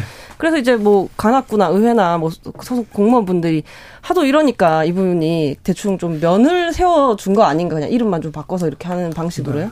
그러다가 이제 이것이 이렇게 독이 될 줄은 모르셨을 텐데 아무튼 최근에 손도 흔들어주지 말아야겠다는 네. 생각이 네. 들었습니다. 저 촌놈인데 저한테는 좀 흔들어 주셔도 됩니다. 자 김용태 최고 두 가지를 말씀드리고 싶은데 첫 번째는 이제 류호정 의원 말씀하셨던 것처럼 이 의원이 구의원이 여성 안심이라는 것을 이제 빼고 그러니까 남자든 여자든 뭐 안전하게 귀가할 수 있는 그 측면을 강조한 거잖아요. 그래서 네. 그 관련해 가지고 예산을 확보했다라고 하는 것 그렇게 생각할 수 있어요. 저는 그렇게 생각할 수도 있다라고 보고 틀렸다라고 생각하지 않는데 두 번째는 여기서 어쨌든 그 있어서는 안 된 그 성폭행이 있었잖아요. 네. 그렇다면 관할 구의원으로서 여기에 대해서 본인의 어떠한 입장이나 이런 것을 좀 더 어떤 그런 안타까운 그렇죠. 마음 이런 것을 좀 더 말씀하시는 것이 네.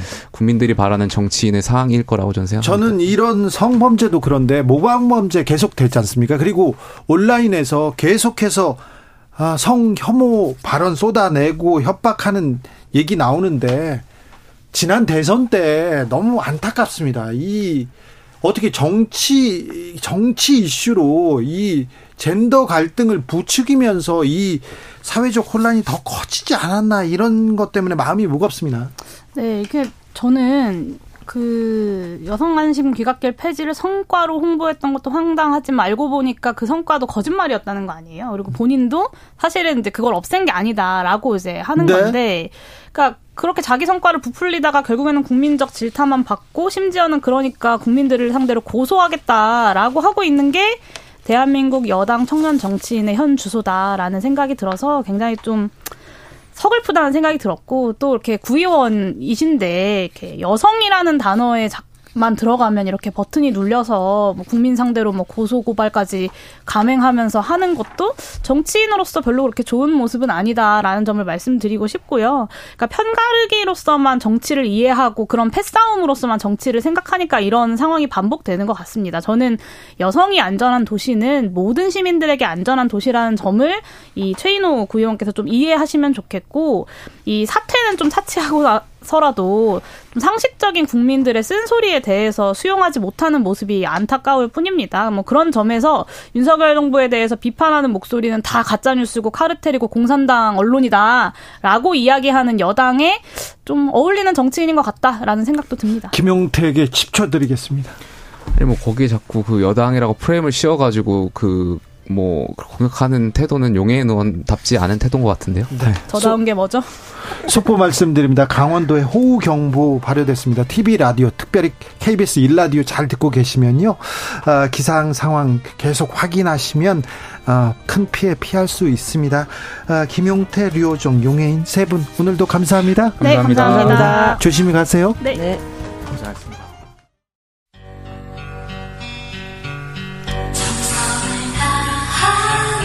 정성을 다하는 국민의 방송 KBS 주진우 라이브 그냥 그렇다고요.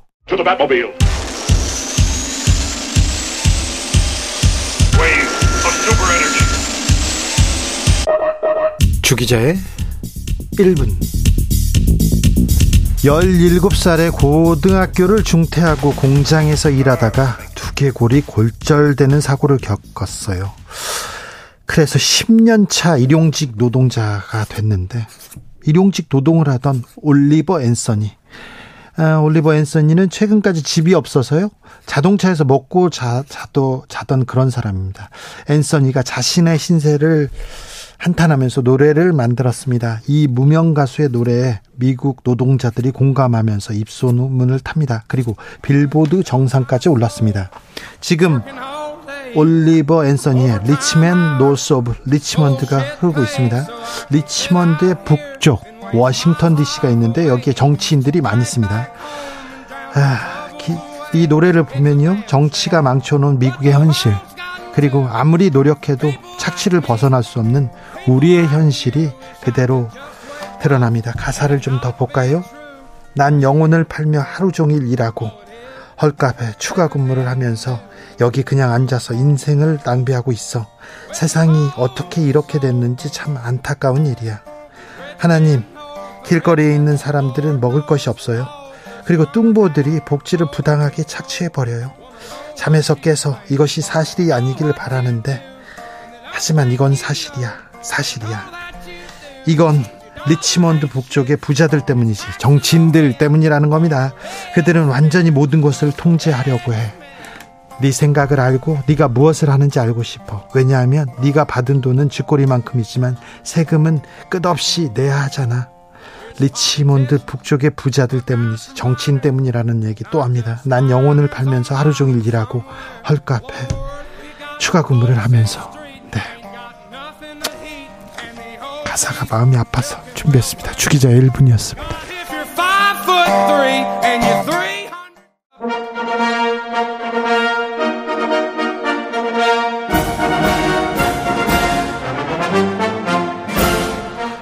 진짜 보수의 진짜 나라 걱정 이것이 보수다. 오늘 보수의 핵심 진수희 국민의힘 서울 중성동구 갑 당협위원장 모셨습니다. 어서 오세요. 네, 안녕하세요. 네. 반갑습니다. 네. 잘 계시죠? 네, 네. 보건복지부 장관을 지냈습니다. 친이계 핵심이었어요. 네. 친이계 오찬 내동이 있었다는데 네. 의원님들 막 한 30명 모였다는데 다녀오셨어요? 아, 저도 가기는 갔었어요. 네. 뭐 가서- 드셨어요? 아, 중국 음식 약간 짤막한 코스로. 코스로? 예, 예. 네. 네. 그랬어요. 그리고 뭐 어떤 얘기 하셨어요?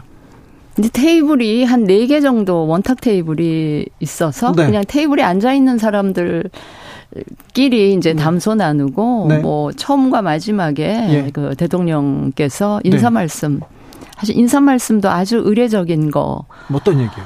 말씀을 하셨는데 제 기억에 남는 거는 아, 혹시 오늘 이 모임이 예. 또 무슨 정치적인 의미가 있지 않나 이런 또 관심을 네. 그 불필요한 관심을 받을 것 같아서 사실은 이 자리에 안 오려고 했었다 이런 말씀을 하시더라고요. 그래요? 예. 그래서 그러면서 인사 말씀도 굉장히 간략하게 네. 그동안 몇 년 동안 그 좀 힘들게 해서 미안하다 뭐 이런 얘기 그렇습니까? 하셨어요. 이명박 네. 전 대통령 참 건강하시죠? 아, 뭐 옛날 같지는 않죠. 그래요? 나이가 아무래도 드셨으니까. 네. 근데 뭐 조금씩 나아지고 계신 것 같아요. 그렇습니까? 네. 네. 건강 네. 가을에 4대강 같이 찾는다고 얘기했는데 4대강이 네. 어떻게 가실 겁니까? 4대강 중에 4대강을 다 다니시기는 힘들 것 같고요. 네. 제일 가까운 경기도 여주보 그쪽으로 가실 것 같아요. 아직 날짜는 안 잡혔습니다. 그렇습니까? 네. 네. 그러면서 윤석열 정부에 힘을 실어주자 이런 얘기했다면서요? 그 자리에서는 그런 얘기는 안 나왔어요. 기사는 그렇게 나왔는데요. 아, 누가 얘기했는지 모르겠네. 저는 그래요? 못 들었어요. 저 아니 시간에. 지금 윤석열 정부의 핵심들 네, 네. 다 이, 이명밖에 아닙니까 사실. 글쎄, 뭐 여러분들이 들어가 그러니까요. 하죠. 네. 예, 예. 네. 여러분들이 또 컴백하시고 이동관 후보자 이렇게 나오시고 어떻게 보셨어요? 뭐를 어떻게 이동관 후보자 나오시는 거. 아 청문회요. 네. 아, 청문회는 잘 봤고요. 네. 저는 저도 청문회를 겪었지만 네. 우리나라 지금 이런 식의 청문회는 평생에 한 번 할 일이지 두 번 할 거는 아니다. 예. 이런 생각을 다시 한 번 하게 됐고 청문회 제도 개선 반드시 저는 필요하다고 봅니다. 네. 네. 그런데 이동관 후보자가 이렇게 네. 점심 먹고 뭐 사태 생각해 볼게요 아, 얘기하고 그거는 부적절한 태도. 아, 그러니까 태도. 도 상당히 중요하거든요. 예. 말하는 내용보다도 그런데 네. 태도 면에 있어서 조금 부적절해 보이더라고요. 알겠습니다. 저 오염수 얘기를 안할 네. 수가 없습니다. 네, 우리 아, 보건복지부 장관을 지냈어요. 아무래도 오염수를 바다에 버리는 거 네. 국민들은 좀 불안한데 네, 네. 불안한데 뭐 정부 여당에서는 안전하다고만 얘기하는데 이걸 어찌 봐야 될까요? 이 또 우리의 대 우리 정부의 대응은 어찌 보셨는지요? 그러니까 어쨌든 지금 방류가 현실화 됐습니다. 됐잖아요. 내일부터. 그러니까 뭐 과거 그동안의 과정에 대한 CCBB는 또 나중에 따지더라도 우선 급한 거는 예. 이제 방류 이후에 예. 상황에 대해서 우리가 그 집중해야 될 것 같아서 일단 정부 쪽에 주문하고 싶은 것은 네. 그 계획한 대로 그 방류가 그 진행되는지 아주 눈을 부릅뜨고 네. 감시하고 문제가 조금이라도 있다 싶은 경우는 바로바로 일본이랑 네. 그 테이블에 앉아야 된다 이런 말씀을 드리고 싶고 다른 한편으로는 이제 어민들 대책 뭐 지금 마련 중이겠지만 네. 마련해 놨겠지만 그리고 이제 그 수산물 먹거리에 대한 국민들 불안 네. 뭐 이런 거를 잘 이렇게 헤아려서 좀 네. 완화시키는 이런 거를 아주 세밀하게 어 마련을 해달라는 주문을 하고 싶고 저는 정치권에 더 많은 주문을 하고 싶은데 일단 야당 쪽에는 이거를 정치적인 쟁점의 소재로 뭐 삼는 거는 저는 불가피하다고 보더라도 그 수준이 너무 이제 괴담이나 선동 수준으로 가 는 것까지는 하지 말아 주셨으면 좋겠다라는 당부를 드리고 싶고 사실 더 많은 주문은 여당한테 하고 싶어요. 네. 일단 여당 의원들도 우리 국민들 대변하는 국회의원이잖아요. 그러니까 메시지의 우선순위를 자꾸 이 얼핏 보기에 뭐 일본 측 대변하는 거 아니야 이런 인상을 주는 식으로 메시지를 관리하지 말고 네. 일단은 오염수 방류에 대해서 우리 국민들이 분노하는 거, 네. 불안해하는 것, 네. 이 마음들을 좀 헤아려서 다독이는 이런 메시지나 그런 대책들을 먼저 그렇죠. 하고 그래야죠. 그 다음에 이제 만약에 민주당이나 이런 쪽에서 과도하게 나온다 싶으면 그 그거에 대해서는 좀 단호하게 네. 뭐그 대응을 하더라도 저는 늘 여당에게 그 아쉬운 거는 네. 정치를 함에 있어서 왜 야당을 상대로 정치를 하고 야당을 상대로 메시지를 내나 국민이 여기 있는데. 국민을 상대로 정치를 하고 국민을 상대로 메시지를 내줬으면 좋겠다. 네. 그 대목이 늘 아쉽습니다. 여러 대목에 지금 그 말이 걸리죠. 네. 왜 야당하고 싸우고만 있는 거지? 음, 그런 생각이 저도, 저도 했었어요. 자. 중구 성동구 지역구시죠? 네. 뭐, 서울의 중심입니다. 네. 여기는 누가 뭐 유리하다고 얘기할 수도 없어요. 그죠? 이 바로미터이기도 합니다. 이 동네. 네. 네. 지금, 자. 지역구 민심은 어떻습니까? 민심은 제가 뭐 그 전반적으로 다 할 수는 없다 하더라도 네. 주로 이제 당원들을 더 많이 만나게 만나면요. 되니까 네. 그 걱정들을 많이 하죠. 네. 이래가지고 우리 총 사실 우리 지역이 예. 18대 MB 대통령 당선 직후에 치러진 선거 이외 그 이후 선거는 다 졌어요. 네, 네. 물론 이제 지난 대선이나 지방선거 득표율은 는 상당히 이겼습니다. 좋았지만 네. 국회나 구청장은 계속 우리가 빼앗겨 왔던 지역이거든요. 그런데다가 이제 좀 최근에 그 여러 가지 일들 때문에 네.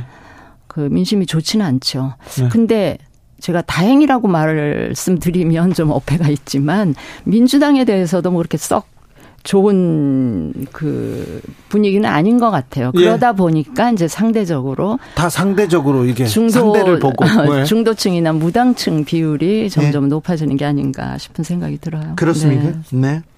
수도권 인사들이 이렇게 모여서 네.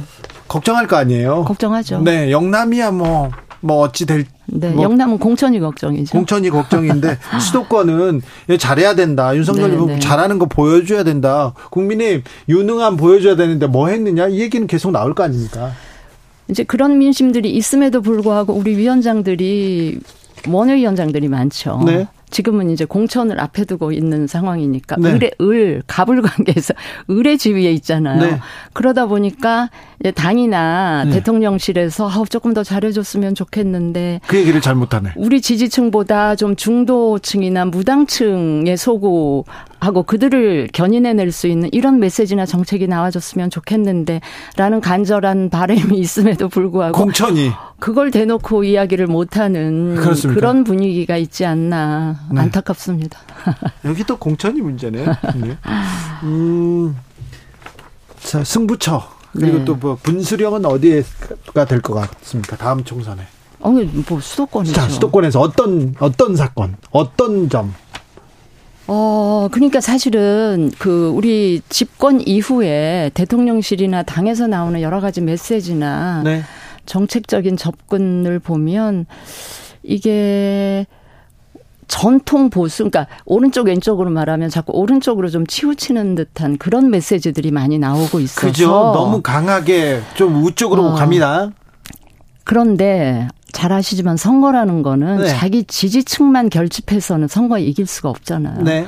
그러니까 저쪽이나 이쪽이나 지지층은 한 30% 정도 늘 있어요. 네. 그 가운데 있는 중도나 무당층을 누가 더 많이 끌어오느냐 하는 게 선거 승패를 결정을 하는데 그러니까 지난 1년 반 정도 우리가 집권하면서 내놓은 정책들이나 이 내놓은 메시지들을 보면 중도층을 견인하는 데는 좀 부족하지 않나 네. 이런 생각이 들어서 이게 과연 선거에 과연 도움이 될 건지 네.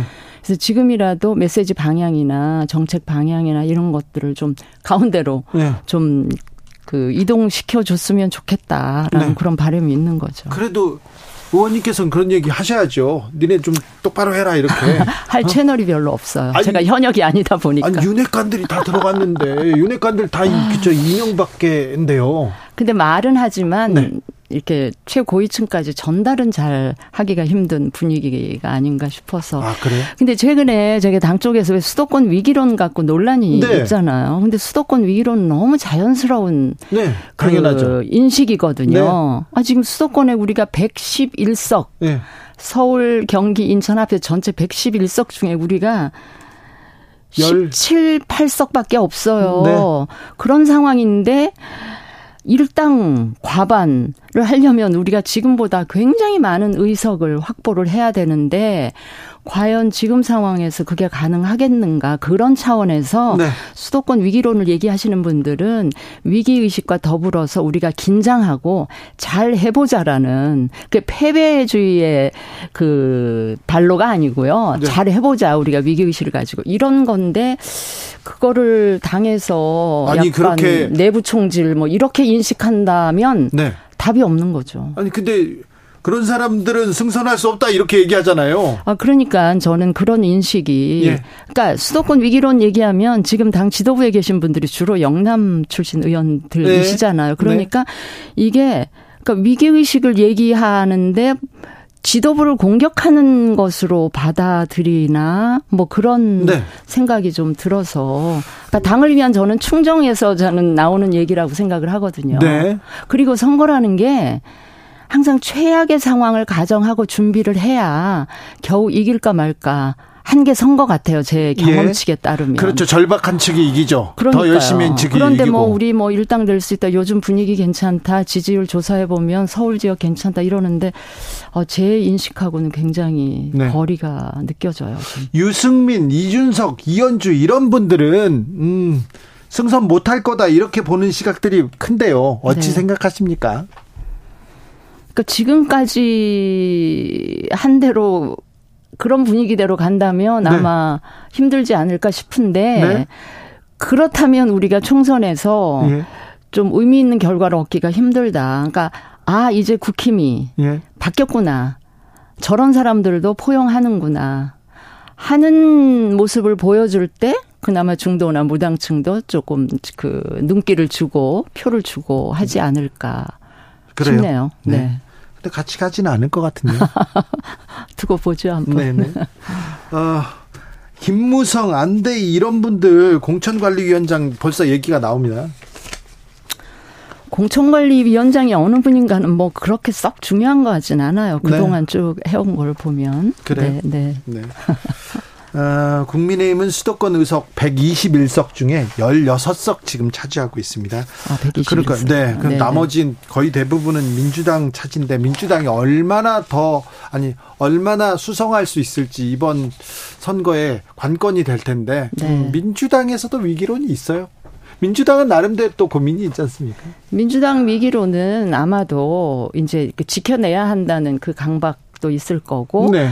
이제 눈앞에 닥친 그 이재명 대표 사법 리스크 이것 네. 때문에 그게 얼마나 선거에 영향을 줄지 하는 것 때문에 아마 긴장의 끈을 놓지 못하겠죠. 이재명 대표 오늘 또 소환장을 받았습니다. 이번에 네. 이렇게 출석하면 다섯 번째인데요. 네.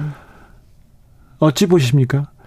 정치하시면서 이런 네. 좀 보기 드문 광경입니다. 보기 드물 만큼 이재명 대표가 네. 관련돼 있는 사건들이 너무 많았잖아요. 네. 이런 정치인을 네. 우리가 대선 후보 또 제1당의 대표로 보고 있다는 것도 굉장히 의례, 이례적인 일인 것 같아요. 이재명 대표 내일 오전에 검찰에 출석할 예정이라고 네, 네. 지금 속보가 떴는데요. 그런데 네. 검찰에서 이재명 대표를 너무 이렇게 네. 이 혐의 저 혐의 계속해서 수사를 이어가면 네. 이렇게 좀 탄압받는다 국민들이 그렇게 생각할 수도 있잖아요. 그런 이미지를 줄 수도 있는데 네. 그 혐의들이 너무나 이렇게 분명하잖아요. 그러니까 뭐 지금 뭐 꼭 그럴 것 같지도 않고 아이 저런 분이 어떻게 대선 후보고 일당의 대표가 될 수 있었지라는 생각이 더 강해지는 분들도 있을 거고요. 네. 윤석열 정부 들어서요. 네. 뭘 잘하는지 모르겠다 이렇게 얘기하는 사람들이 있습니다. 네. 많습니다. 네. 보건복지부 장관 하셨잖아요. 네, 네, 네. 출생률을 위해서 뭘 한다 했더니 뭐 부모 수당 70만 원에서 100만 원으로 30만 원 올려주겠다 이런 건데 이건 또 근본적인 해결책이 아니지 않습니까? 그렇죠. 네. 뭐 왜 이런 얘기는 안 나옵니까? 이런 정책으로 좀 승부하거나 능력을 보여주는 모습 왜 안 보여집니까? 제가 그게 가장 그 아쉽게 생각하는 대목인데요. 네. 지금 이 정부 들어서 오히려 출산율은 뭐 아. 최하점으로 떨어지고 있는데 네. 내놓는 정책들 수준은 네. 너무 지역적이거나 뭐 이런 거여서 네. 정말 걱정이 많이 돼요 제 입장에서. 그죠? 네, 네. 이 저출 출산 문제 특히 이제 네. 인구 정책에 대해서 이보다 더 중요한 일이 없어요. 예, 위기 의식을 갖고 있는 제 입장에서는 너무나 안타까운데, 이제 네. 그, 최근에 들어서 내놓는 정책들이라는 게, 그, 뭐죠? 자녀들 결혼할 때 네. 뭐 증여하는 한도 넓힌다든지. 그렇죠. 뭐, 아까 말씀하신 이제 그런 내용들인데, 저는 지금 우리 출산율 수준에서 보면 정말 과격하다 싶을 정도로, 네. 무모하다 싶을 정도로 파격적인 그 제도나 대책들이나 지원책이 나와줘야 된다고 생각을 네. 하거든요. 우선 이제 결혼을 자꾸 늦게 하니까 늦게 하니까 아이를 늦게 낳기 때문에 네. 하나 낳거나 못둘 낳거나. 낳거나 못 낳거나 이렇게 되잖아요. 그러니까 이제 결혼할 때 가장 걸림돌이 되는 게 이제 주택 문제 뭐 이런 건데 그러면 전 진짜 실질적인 실효성 있는 그 대책을 내놓으려면 예컨대 집 마련할 때 전세 그 자금 네. 대출에 있어서 거의 아주 저리 한 1%대 네. 저리로 융자가 가능하게 해주고요. 곧 그 시중 금리와 차액은 이제 정부가 지원을 하는 네. 거죠. 그렇게 하고 그 다음에 아이를 하나 낳으면 그마저도 좀 그 이자를 면제해 주는 그러고 그 아이에 관해서 막 파격적인 지원 네. 그 금을 네. 어 저는 뭐 이거에 대해서는 현금 살포도 네. 마다하지 않아야 된다고 생각을 하거든요. 예. 왜냐하면 이제 국가 재정 얘기를 하는 분이 계신 분들이 계신데 특히 이제 기재부에 계신 공무원들은 그런데 지금 나라가 네. 존재를 하느냐 마느냐 이 와중에 국가 재정 얘기한다는 건 그나마도 저는 한가한 얘기처럼 들려서 네. 정말 이 문제만큼은 무모하고 과격하다 싶을 정도로 파격적인 대책이 그래요. 막 그 패키지로 쏟아 부어야 한다라는 생각을 저는 갖고 있어요. 그런데 네. 증여세 깎아주겠다 이런 그러니까요. 거, 네. 그거는 너무 부자만 아. 생각하시는 것 같아요. 그리고 생각을 안 하시는 것 같아요.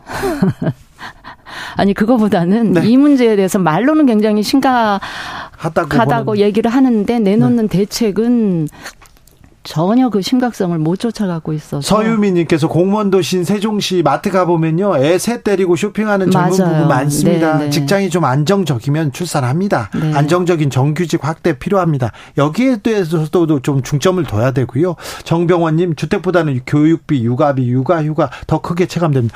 아까 네. 의원님 말씀하셨던 것처럼 좀 네. 과격하다 싶은 무모하다 싶을 정도로 좀 여러 부분 보건복지부 장관 하셨지만 아까 네. 이 주택과 다른 정책 이렇게 네. 다 어우러져야 되지 않습니까? 그러니까요. 이게 여러 가지 문제가 같이 복합적으로 얽혀져 있기 때문에 네.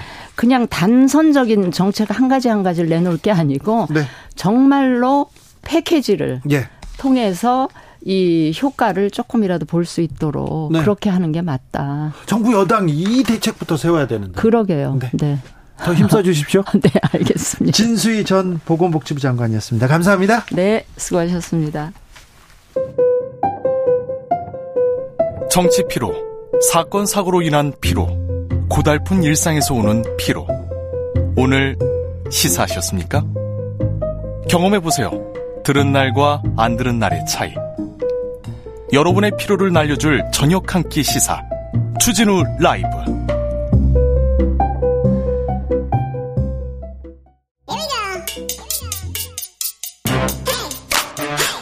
과학을 향한 진지한 고민, 과학과의 수다.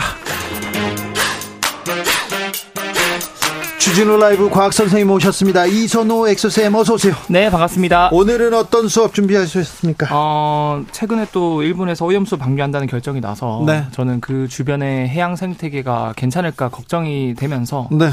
어, 이 해양 동물 중에서 좀 신비한 동물이 있습니다. 네. 그래서 그 동물에 대한 과학 이야기를 준비했는데 네. 오늘 한번 이 시청자분들이랑 어, 주 기자님께서 맞춰보시면 좋을 것 같아요. 네. 제가 이 녀석의 특징을 말씀드릴 텐데요. 네. 첫 번째는 심장이 세 개입니다. 심장이 세 개요? 네. 우리는 심장이 하나인가요? 어, 이제 박지성님을 제외하면 다 하나죠. 아, 네, 알겠습니다. 그러네요. 과학적이네요. 네. 그리고 피가 빨간 색깔이 아니라 푸른 피를 가지고 있어요. 푸른 피. 네. LA 다저스를 지지하는 거거나 아니면 삼성 라이온즈 팬일 수도 있습니다. 자, 푸른 피. 네. 네. 그리고 어 그 사람을 제외하고 네. 지구상에 있는 동물들 중에서 굉장히 똑똑한 동물 축에 속하고요. 네. 그리고 팔다리가 독립적인 생각을 할 수 있다 그래요. 문어. 아, 정답입니다. 이제 이제 이건 알겠죠. 다 문어. 네. 문어 있는데요. 어, 나의 문어 선생님이라고 보면은요. 아, 저도 봤습니다. 그 문어가 이렇게 똑똑해 이렇게 생각하는데 어, 저는 축구 팬이니까 2008년, 2010년에 네. 어, 독일의 문어 파- 파울이라고 아. 맞아요. 파울이라고 있었는데 승리국을 네, 2010년 월드컵에서 결승까지 8전을 다, 다 맞췄어요. 전승. 전승해가지고 이분은, 어, 대단한 점쟁이여가지고 이. 굉장히 그 공덕비가 세워지기도 했었어요. 맞아요. 네, 그러 문어는 참 똑똑하죠. 맞아요. 이게 문어 뜻 자체가 그럴 문자의 그 고기 어자에서 글을 쓰는 맞아요, 맞아요. 뭐, 맞아요. 글, 글을 이해하는 물고기다라는 표현이 있을 정도로 굉장히 똑똑하고요. 참 옛날 사람들도 문어가 똑똑한 줄 알았어요. 참 맞아요. 문어 맛있는데. 얘가 왜 이렇게 똑똑한가? 예. 어 이제 네이처지의 연구 결과가 밝혀졌는데 그런데요. 어, 생각보다 예상을 뛰어넘는 훨씬 놀라운 사실들이 밝혀졌습니다. 예. 일단 유전자의 숫자는 사람의 한 2만 5천 개 정도 되는데 네. 문어는 3만 3천 개가 넘고요. 문어가 더 많다고요? 네. 그리고 특히 우리가 지능을 결정하는 건 바로 뇌세포를 뇌죠, 뇌. 뇌죠. 근데 뇌를 만드는데 관여한 유전자가 사람보다 두 배나 많다 그래요. 아, 그래요? 그래서 실제로 이 연구 책임자분이 기자회견에서 외계인의 이 유전자를 연구하는 것 같았다라고 비유까지 했어요. 그러면 돌고래나 침팬지도 똑똑한 동물로 꼽히잖아요. 맞습니다. 네. 근데 문어가 똑똑해요. 어, 동, 돌고래가 똑똑해요. 사실 그 처해진 환경에 따라서 얘네들이 뭐 문제 해결 능력이나 환경에 적응 능력이 다르기 때문에 네. 이거를 절대적으로 평가할 수 없지만 알겠습니다. 일단 문어 자체가 뇌세포가 5억 개가 넘는데 네. 이게 거의 강아지 뇌세포 숫자랑 비슷하거든요. 어, 그래요? 그래서 뭐 그 이상이다라고 저는 볼 거 볼거 아까 볼수 있을 것 같아요. 다리도 이렇게 팔다리가 독립적인 생각한다 이렇게 얘기했는데 네. 자유자재로 그럼 팔다리 8개가 따로따로 움직입니까? 그 놀랍게도 어, 우리가 일단 착각하고 있는 게 문어의 머리라고 생각하는 부위는 사실 몸이에요. 아, 거기는 거기에는 장기가 다 들어 있고요. 문어 대가리. 네. 그, 그, 그 대가리에는 장기가 들어 있죠. 네, 사실 문어 대가리가 아니고 문어 몸이다. 네, 몸이다. 대가리가 아니라 몸이군요. 잘못 문어 대가리라고 하시지 말고 문어 몸입니다. 그게. 아, 그렇죠. 그리고 실제 문어 뇌는 문어 눈 주위에 작게 있어요. 아, 맞아요. 음, 음, 맞아요. 그런데 음. 참 신기하게도 이 전체 뇌세포 중에서 오직 30%만 뇌 속에 있고요. 예. 나머지 70%는 다 다리에 있대요. 다리에 그럼 뇌가 있는 거 그럼 뭐 온몸이 뇌네요? 그러니까 다리가 일종의 메인 뇌, 뇌라고 봐도 되고요. 예. 실제로 이 문어의 뇌세포는 5억 개가 넘는데 4억 개가 전부 다리에 있다 그러고요. 아, 네. 그리고 8개 다리에 엄청나게 많은 뇌세포들이 분배 이제 분포해 있다 보니까 이 다리 하나하나가 스스로 생각을 할 수 있대요. 아, 그래요? 스스로 자체적인 독립적인 생각을 할 수 있고 독립적인 모양을 움직일 수 있고요. 네. 어 그래서 이 진짜 뇌는 다리가 얼마나 이동할지 단순한 명령을 보내고 그 후에 각각의 다리가 알아서 움직임을 조절한다 그래요. 네. 굉장히 신기하죠. 알겠습니다. 후쿠시마 문어들이 걱정이 많겠네요. 아유, 좀. 걱정입니다, 네. 정말. 아, 왜 이렇게 참, 왜 괴롭히고 그래. 문어가 꿈도 꾼다고요? 아 최근에 이거 그 연구 결과가 나온 네이처지에 한 달 전에 나온 결과인데요. 네. 일본 오키나와 과학기술대학원에서 이 야행성 문어 라케우스 문어란 녀석의 29마리를 잡아가지고 이 붓으로 간지럽혀가지고 이틀 동안 잠을 못 자게 방해를 한 다음에 네. 잠이 어떻게 빠지는지 봤더니 일단 굉장히 빨리 잠에 들어 드는데 네. 신기하게도 인간이 잠을 잘 때는 크게 깊은 잠이랑 그리고 꿈을 꾸는 렘 수면이나 얕은 잠을 번갈아 가면서 잠을 자거든요. 네. 그런데 문어도 인간과 비슷하게 깊은 수면 단계랑 얕은 수면 단계를 거치는 걸 확인했을 뿐만 아니라 이 얕은 잠을 잘 때 문어는 갑자기 피부색을 확 바꾸거나 눈과 다리를 막 움직이거나 또는 빠르게 호흡을 하는 등 마치 어, 인간이 렘 수면에 들어가서 꿈을 꿀 때 보이는 행동과 비슷한 행동을 보이는 걸 발견한 거예요. 네. 야, 그래서 문어도 꿈을 꾸는 것 같다라고 아. 결과가 나왔습니다. 문어는 일단 잘 숨어요. 엄청 위장을 잘하죠. 네네. 그래서 어떻게 이렇게 위장을 잘하는지도 말씀을 드리자면 우리가 보통 스마트폰이나 TV 이런 거 뭐 유튜브 이런 거 디스플레이 화면을 보면은 네.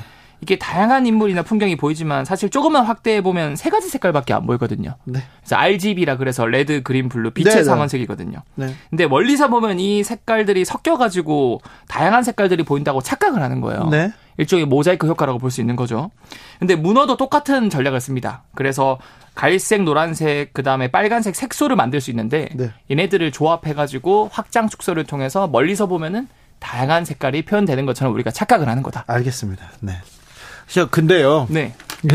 제 생물 시간에 선, 선생님한테 질문해가지고 많이 혼났어요. 네. 문어의 저기 다리 네. 하- 그 생식기가 다리에 달려 있다는데 네. 그거 아 여기서도 질문해야 되나? 네. 맞습니다. 네. 사실 문어는 독특한 생식기 때문에 짝짓기도 매우 독특한데요. 어, 생물학자들이 문어의 다리를 제일 긴 순서 대, 순서부터 이제 8번까지 번호를 매겨 봤더니 네. 세 번째로 긴, 다, 긴 다리 있지 않습니까? 네. 그 다리가 생식기 역할을 한다 그래요. 아, 세 번째로 다리가 아 그래요? 네. 신기한 친구네요. 그렇죠. 이- 얼마나 걱정이 많겠어요. 후쿠시마 오염수 때문에 지금. 그래서 이 세 번째 다리를 이용해서 네. 자기 교접완이라 불리는데 이 네. 정자 주머니를 암컷에게 떼어다서 이제 넘겨준다 그래요. 떼어다 줘요? 네, 그 정자 주머니를 떼어준다. 그렇게 어 이제 짝짓기를 하고요. 그러니까 여러분들이 문어를 먹을 때 8분의 1 확률로 생식기를 씹을 수도 있다. 어, 똑같은 거네요. 똑같은 거죠. 아, 네. 문어 다리는 맛있어요. 근데 최근에 네. 맹독성 문어가 뭐 우리 뭐 제주 앞바다에서 잡혔다 이런 보도 나온 것 같았어요. 맞아 맞아요. 네. 이게 사실 파란 고리 문어라는 녀석인데 네. 주로 아열대성 바다에 사는 녀석입니다. 그래서 네. 뭐 적도 근처라든가 필리핀 이런 곳에서 관찰되는 녀석인데 그러니까요. 이 심각한 지구 온난화로 인해서 우리나라 연안도 바다 수온이 너무 올라가 가지고 네. 최근에 이 제주 연안에서 자주 발견되고 있다고 하고요. 예. 특히 몸에 이제 테트로도톡신이라는 성분이 있는데 이게 보거덕으로 유명하거든요. 예. 얘가 청산가리보다 10배 수준으로 독하고요. 그리고 이 파란고리 문어 이빨에 이 독이 있어가지고 여러분들이 잘못했다가는 이 파랑 색깔 고리 모양의 문어가 보이면 절대로 만지면 안 되고요. 만지면 안 되고요. 먹어도 네, 안 되고요. 먹어도 안 되고요. 예. 설상가상으로 이 파란고리 문어는 제가 아까 말씀드린 것처럼 위장 능력이 너무 좋아가지고 예. 얘가 실제로 뭐 말미잘로 지금 흉내내고 있는지 아니면 물고기를 흉내내고 있는지 구분이 잘 안 간대요. 예. 그래서 각별히 좀 주의를 하셨으면 하는 조심하셔야 바람입니다. 됩니다. 네. 우혜진님께서 그동안 먹은 문어에게 미안해집니다. 그래도 미안해도 먹긴 또 먹어야죠. 먹고 싶, 문어 얘기하니까 또 저는 먹고 싶네요. 문어가 이렇게 그르라는 그르라는 이렇게 생선이다. 이렇게 해서 그럴 문자 쓰는 문어인데요. 맞아요, 맞아요. 네. 아, 문어의 어원은 조금 다양하네요. 민머리여서 민어였다가 문어가 됐다는 얘기도 있고요. 아. 먹물을 막 뿜는 걸 보고 글을 쓸 줄 아는구만 해가지고 오. 문어가 됐다고도 하고 자주 막 빨판이 많잖아요. 맞아, 막 맞아. 물어서 물어 물어 그러다가 문어가 됐다는 그런 얘기는 제 옆집 아저씨가 해주셨어요. 타코야끼가 땡기는. 어. 아, 네. 네, 갑자기. 네. 그러니까요. 아니 타코야키 어쩌고 어쩌려고 지금 후- 후쿠시마 오염수 방류해서 아 참왜 그러게요. 이렇게 피해를 입지 않았으면 하는데 네. 네, 네, 참. 안타까운 마음입니다. 네. 속보 말씀드립니다. 전남 보성군에서 호우 경보 발효됐습니다. KBS 1라디오 1TV 이렇게 보시면요. 기상 상황 계속 파악할 수 있습니다. 차량 속도는 줄여서 운행하셔야 되고요. 위험 지역에서는 접근하지 않으시는 게 좋습니다. 전남 보성군 주변 네. 캠핑 오늘은 어렵습니다. 하시면 안 됩니다. 아, 핵소쌤 감사합니다. 네, 감사합니다. 교통 상황도 알아보고 가겠습니다. 이승미 리포터.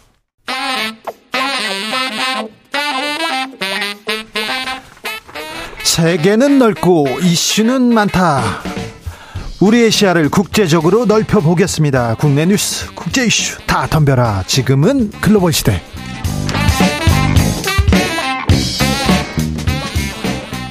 국제적 척후의 세계로 들어가 볼까요? 군사위기 안보 전문가 김종대 전 의원. 안녕하십니까?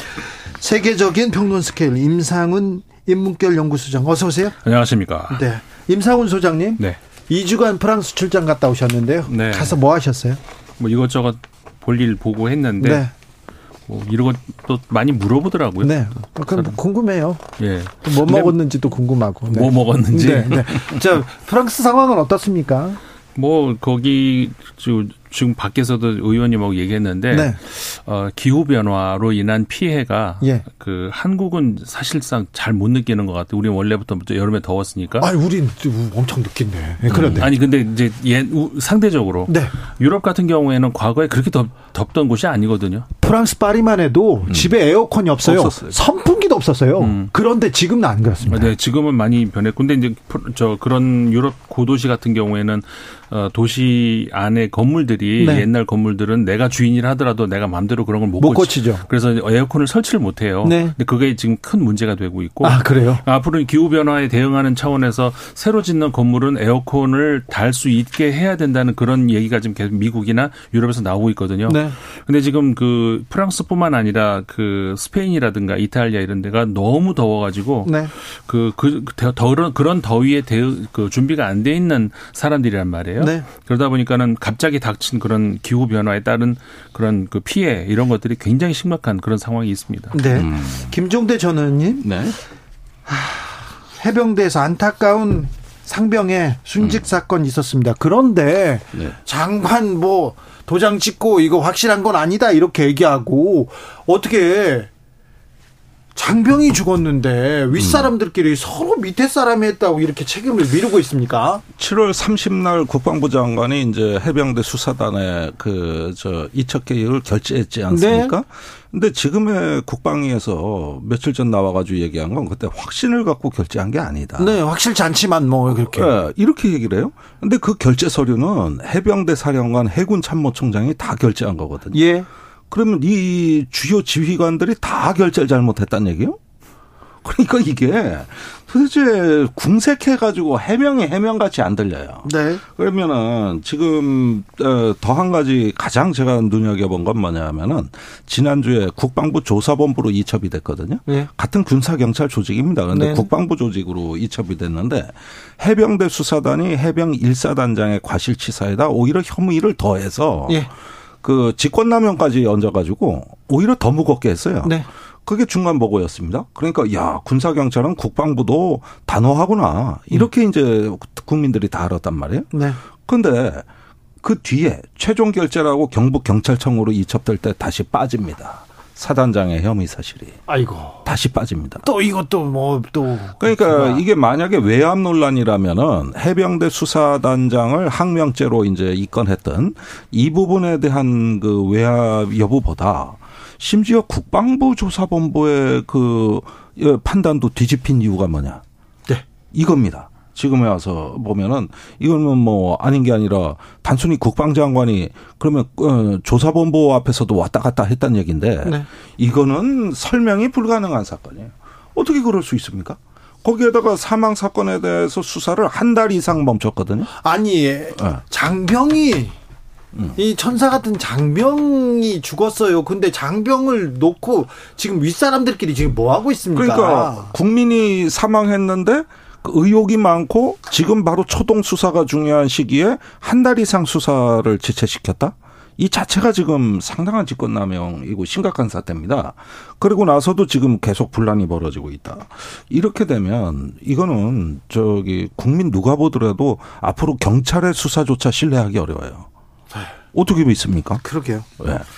좀 이상한 일이 벌어지고 있습니다. 지금 채모 상병 앞두고 이 순직했는데 이거 지금 지금 도리를 좀 다 했으면 좋겠어요. 좀 자기 책임을 다하고 왜 그리고 그러세요? 제가 윤승주 일병 사망 사건, 이해람 중사 사망 사건 여러 사건에 이제 조사위원회도 가고 또 병영혁신위원회도 참여했는데 대부분의 사망 사건에 제일 중요한 게 초동 수사예요. 네. 그런데 지금 이때가 초동 수사 한 달을 이렇게 끌은 게 뭐냐면 이때 증거 인멸, 입맞추기 다 이때 일어나는 아, 그- 거거든요. 그러니까요. 네, 걱정됩니다. 예, 그 여지를 허락했다는 건 뼈 아픈 대목입니다. 후쿠시마 오염수 방류 내일 1시로 예고되고 있습니다. 음, 방류 기간은 30년이라고 하는데요. 예측하기도 어렵습니다. 중국 외교부가 이렇게 나섰습니다. 당장 일본 대사 초치해가지고 강력히 항의하고요. 어, 안전하면 농업 농업 용수로 쓰면 될 것이지 왜 이러냐 이거 반 어, 반국가적이다 반도덕적이다 계속 이렇게 비판하고 있는데. 아니, 그러니까 일단 그 좀 전에 그 진수희 전 장관님도 그런 유사한 얘기를 하시던데 어, 그 지금 현재 우리나라 공무원들은 고위 공무원들은 그 일본 대변인 같은 그런 역할을 하고 있다는 말이에요. 예. 그러니까 상황이 어떻게 됐, 그뭐 됐다고 해요. 그러면 당장 어떤 무슨 조치를 취해야 되는데 예를 들어서 중국 같은 경우에는 그러니까는 일본에서 들어오는 모든 수산물에 대해서 검역을 굉장히 강화시킵니다. 네, 홍콩은 수산물 수입 금지 나섰고요. 예, 중국 같은 경우는 금, 그러니까 금지까지도 필요 없어요. 네. 그- 굉장히 그 검역을 아주 철저하게 해 가지고 그 수산물이라는 게 싱싱해야 되잖아요. 네. 그러니까는 이 주- 중국에 있는 일본 식당들이 파- 뭐 팔지를 못하게 만드는 거죠. 왜 그만큼 시간이 걸리니까. 예. 그래가지고 일본 수, 그 수, 수산물들이 사실상 그 중국의 그 모든 식당들에서 사라지고 있다는 이런 지금 이런 상황이 가고 있거든요. 네. 이거 이뭐 하다 하다 하다못해 이런 조치라도 뭔가는 뭐는 해야 되는 거 아니에요? 우리나라 공무원이면은 그런 것들이 전혀 없다는 것이죠. 그러게요. 어, 후쿠시마 뭐 오염수는 어, 윤재욱 원내대표는 오염수 4, 5년 뒤에 나온다 이렇게 하는데 그때 오는 것도 걱정인데요. 일단 오염수가 오기 전에 일본 물고기가 올 텐데 이 그렇죠. 부분 네. 지금 방역 이렇게 잘하고 있고 이것도 왜 일본산이라고 써 있는 거 아니잖아요. 그렇습니다. 그런 면에서는 아마 즉각 우리 그 저 요식업에 영향을 줄 겁니다. 이거는 국민들 정서의 문제가 있기 때문에 네. 그래서 상당히 우려되는 상황인데요. 어 사실 이 오염수 방류는 현대 문명사에 전례 없는 일이 지금 진행되고 있는 겁니다. 한 번도 인류가 겪어보지 못한 일들이 예. 지금 시작되고 있고 또 오염수 방류 문제는 일본의 후쿠시마 원전 폭발 사건에 그 수없이 많은 어떤 본질적인 문제의 극히 일부분에 해당되는 거예요. 지금도 노심에서 어떤 일이 벌어지고 있는지 모르거든요. 예. 그리고 그때 대폭발이 왜 멈췄는지도 모르거든요. 네. 그러니까 지금 과학의 한계가 극명하게 드러나는 사건이에요. 이 안전성이라든가 앞으로 그 장기간의 방류, 그 방류하는 동안에 오염수는 또 생성되거든요. 예. 그러면은 방류를 이걸 30년에 걸쳐 한다 그러지만 방류한 만큼 오염수는 또 생겨나는데 그 뒤로 또 3, 40년입니다. 네. 언제 끝날지 몰라요. 그러니까 이 부분에 대한 해결책이 아니라 지금 이건 임시 방편으로 하는 방류에 불과한 건데 아직도 해결책 없습니다. 원래 이 오염수 방류보다 더 중요한 문제는 그 폐로 작업이 언제 되느냐였어요. 예. 원자료 그 원자로가 지금도 불타고 있거든요. 그 불을 지금도 못 끄고 있거든요. 그러면 한쪽에서는 오염수 방류했는데 이 원자로를 폐로 작업할 대책에 대해서는 토론조차 안 하고 있어요 지금. 그리고 도쿄 전략 어, 전력이 그 당시 간 나오토 총리 시절인데 그때가 2011년에도 그간 나오토 전 총리가 지금도 언론 인터뷰에 뭐라 그럽니까? 도쿄 전략은 끊임없이 나를 기만했다. 네. 이거 아닙니까? 예. 근데 그 도쿄 전략이 모든 데이터를 다 독점하고 있어요. 도쿄전 어, 다 도쿄전에서 적절하고요. 지금 공개하지 않죠. 그러면은 너무 이 여기는 책임을 갖고 있는 이해 당사자인데 거기에 우리의 인류의 어떤 지성과 과학이 살아있고 또 협력해서 풀어가야 될 문제가 다 도쿄 전략이 독점해버린다? 이러면서 전례 없는 한 번도 가보지 못한 길을 지금 우리가 계속하고 있는 거거든요. 네. 그러니까 이런 문제는 사실은 저는 어, 오염수의 위기이기도 하지만은 우리 정신의 위기라고 봅니다. 어, 그런 점에서 이게 앞으로 어떻게 우리가 신뢰를 가질 것이며 어떻게 국제 협력을 앞으로 하겠습니까? 네. 그 이번에 한미일 정상회담에 그 데이비드 정신 원칙에 보면은 태평양 도서국하고 아세안하고 협력한다고 돼 있어요. 네. 그러면 이렇게 하면 안 되는 거예요. 네. 한미일이 태평양 도서국하고 협력한다고 선언을 해놨는데 이 문제에 대해 태평양 도서국하고 무슨 협력을 했습니까? 오염수 방류한다 그러면 일방적으로 했지. 근데 말은 정신이라 그러면서 캠프 데이비드 정신이라고 이렇게 얘기를 한단 말이에요. 그러니까 저는 이런 면에서 우리가 그런 일본의 행태에 가담하는 순간 도서국과 협력이라는 정신은 없다. 그런 원칙이 어디냐? 네. 야, 이런 면에서 좀 저는 일관성을 요구합니다. 설명을 요구합니다. 윤근수님께서 오염수 반대하는 국민들이 모두 민주당 지지하는 것 아닙니다. 정치권에서 이런 착각 멈췄으면 합니다. 정치적으로 바라보는 게 아니라 국민들은 좀 불안하고요. 환경적으로 꼭 바다에 버려야만 했을까? 이 생각에 대해서 의문을 제기하는 겁니다. 왜 그랬을까? 이렇게. 고려 항공 여객기가 베이징에 도착했습니다. 코로나 이후에 3년 7개월 만에 처음 북중 노선 하늘길도 열렸습니다. 자, 어, 지난번에 일본과 북한 좀 암묵적으로 저 물밑에서 만나고 있다 이렇게 얘기하는데 우리 통일부는 남북 대화 교류 협력 조직 사실상 해체 수순에 들어갔습니다. 네. 그 통일부가 어 전체 인력의 한 저기 20% 가까운 네. 80명을 일단은 인원을 감축할 예정이고요. 그다음에 교류 협력과 관련된 부서는 부서들은 해체 수순에 들어갔고요. 그런데 이런 어떤 구조 조정을 하는 과정에서 어 대통령실 공직기강 비서관실로부터 네. 고강도 감찰을 받았습니다. 지금 저기 징계 통보자가 엄청나게 속출하고 있는 걸로 보여져요. 그래서 그 양대 노총의 대북 지원에 대해 대북 그 접촉에 대해 가지고 어왜 저 경고만 내렸냐. 과태료 정식으로 부과 안 하고 이런 부분이라든지 또 북한 방송이 뭐 매체에 소개됐는데 왜 사전 검토를 안 했냐. 네. 뭐 이런 것부터 해가지고 통일부 간부 하나는 감찰 조사를 받다가 실신에 쓰러졌다는 거거든요. 아이고. 예, 이런 기사까지 지금 나오고 있는 상황이다 보니까 차라리 통일부를 그냥 없애지. 왜 이런 굴욕과 네. 이런 어떤 그 모욕을 주면서까지 이렇게 어떤 그 공무원들에 대한 앞으로 고강도 징계까지 예고하고 있는가. 네. 없애기 위한 전수순 아닐까요? 통일부 차라리 장관도 그렇게 하지. 예. 통일부 장관도 뭐 통일부에 대해서는 큰 애착을 보이지는 않, 않는 것 같더라고요. 청문회에서 보니까. 근데 이 통일부가 존속하는 어떤 정체성의 기반은 한민족 공동체 통일 방안과 우리 헌법, 그 다음에 그 어떤 평화 통일에 대한 어떤 기본 가치 때문에 그 부서가 존립하는 건데 지금은 이제 자유민주 통일, 그러면서 어떤 북한 정부의 붕괴 이런 것들을 통한 어떤 통일론으로 급격히 경도되다 보니까 통일부는 자기 부정을 하게 된 거예요. 일종의 어떤 나의 정체성, 내 존재를 부정해야 되는 상황이 된 거거든요. 네. 이게 굴욕적이라는 겁니다. 차라리 그냥 없애든지 하지. 그거를 갖다가 저기 마치 기독교 신자한테 불경외라고 하는 거하고 똑같은 거예요. 아, 그렇습니까? 네. 아, 자기 그거 너무 심한 말인데요. 네. 너무 심한데요. 그러니까 설마요. 통일을 부정하는 거니까. 아유, 뭐 그래도 통일부라고 하는 것의 본질, 업무의 본질이 다, 본질을 다시 한번 생각하게 하는 그런 알겠어요. 대목이거든요. 김종대 의원님 그래도 너무 심했어요. 아 그렇습니까? 네, 알겠습니다. 그러니까 사실 과거 옛날에 그 노태우 정부 때만 하더라도 네. 통일부 그 부총리급이었습니다. 아, 가- 그렇죠. 같은 보수 정권에서도. 맞아요. 그런데 같은 보수 정권이라도 이렇게 다른가 싶을 정도거든요. 그러면 토, 토, 그 통일부가 무슨 필요가 있습니까? 그냥 외교부 무슨 한 국으로 만들던지. 지금 뭐 청으로 막 격화시킨다고 그래요. 안기부 무슨 국으로 만들지 왜 통일부가 무슨 의미가 있으며 분단 국가의 특수성에서 만들어진 그런 그 부서라는 것이 그런 생각이 전혀 없는 그런 발상인 것 같아요. 아이고, 안타깝습니다. 간첩 조작 사건의 그 검사 이시원 전 검사가 지금 공직기강 비서관이거든요. 간첩 예. 조작 서울시 간첩 조작했던 아이고 그분이 지금 조대범 이제 가가지고 국정원이 했고 그때 기소했던 검사죠. 에이, 아이고 참 이분도 수사 많이 했어요. 맞아요. 네, 저도 수사 많이 했어요, 이분이. 아, 아, 저를. 그렇게 잡아가려고 어, 예, 그렇게 예. 노력했는데 저는 무죄 받았습니다. 아, 네. 축하드립니다. 자, 그런데요. 한미일 정상회의 음. 여기에서도 거의 대부분 어 대만에서 무력 충돌이 있으면 우리가 자동적으로 이렇게 개입해야 되는 거 아니야?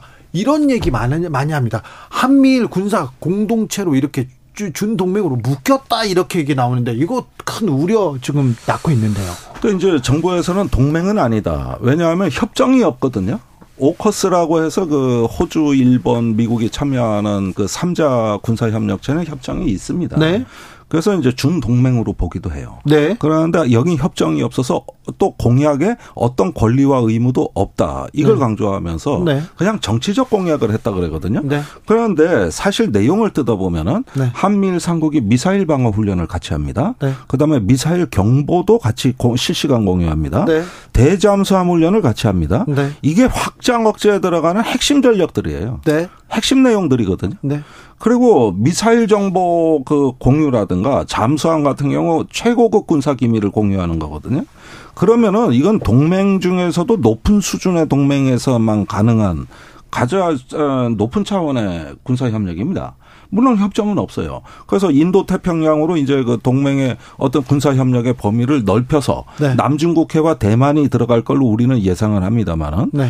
그러나 이런 어떤 그 상황을 갖다가 단지 정치적 공약이라고 넘어가기에는 너무 진도가 많이 나갔다. 그 다음에 저기 이미 미국은 주일 미군과 주한 미군의 대만 해협 위기 투입을 기정사실화하고 있습니다. 왜 여러 차례 공언했잖아요. 예, 여러 차례 공헌을 한 상태에서 어 평소에 군사 훈련을 계속 같이 해가지고 인도 태평양 차원의 지역 문제에 개입하는 어떤 군사 협력을 지향하게 되면 네. 자연스럽게 개입할 수 있는 거예요. 아니 근데 우 주한미군이 가는 거하고 우리가 거기에 개입하는 거하고는 좀 차원이 아, 다르잖아요. 이건 우리가 부담이 제일 큽니다. 왜냐하면 일본은 변변한 상륙 전력이 없습니다. 우린 해병대가 있습니다. 거기에다가 저 일본은 공격 미사일도 현재로서는 없습니다. 앞으로 갖추겠다 그러지만 우리는 많아요. 그러니까 앞에서 전초가 될 수 있는 어떤 그 투입 전력은 압도적으로 대한민국이 일본보다는 많은 상황이고 또 주한미군에 대한 어떤 그 지원 역할도 훨씬 더 우리가 많을 수 있다고 보는 것이 우리가 중국하고 더 가깝습니다. 네. 예. 이러면서 평택이나 군산, 오산 등지에 이제 어 미국이 전 세계 해외 미군 기지 중에 가장 규모가 크고 가장 현대화돼 있는 그런 어떤 전력들이 한반도에 배치가 또 돼 있고 이러다 보면 연루의 위험은 매우 크다. 그런데 더 더군다나 문제는 미국과 중국이 대만 해협 문제로 반드시 충돌한다고 믿는 사고 방식입니다. 그건 현재 우리 정부의 상층부에 그 믿음이 지금 확산되고 있단 말이에요. 아니 근데 믿, 그렇게 생각하면서 이렇게 결정하면 아, 그러니까 어떡해요? 아, 그러니까 그 충돌이 있을 때 네. 어, 지금은 뭐 미국하고 중국이 저 대만에서 언제 충돌한지 날짜까지 제시되고 있지 않습니까? 2026년이라고 날짜까지 나오고 있어요. 이렇게 위기에 대한 감각이 현실 감각이 굳어지고 그다음에 거기에 대한 워게임 즉 저 가상 전쟁 시나리오들이 아주 수시로 지금 발표가 되고 있어요. 우리 외교 그 라인이 너무 강경파 아닙니까? 그러니까 이럴 때 주변 관계를 안정적으로 관리하면서 일단 현상을 유지하는 이런 정책이 굉장히 그 균형 감각이 필요한데 오히려 현상 타파에 가깝습니다. 현상 변경에 가까워요.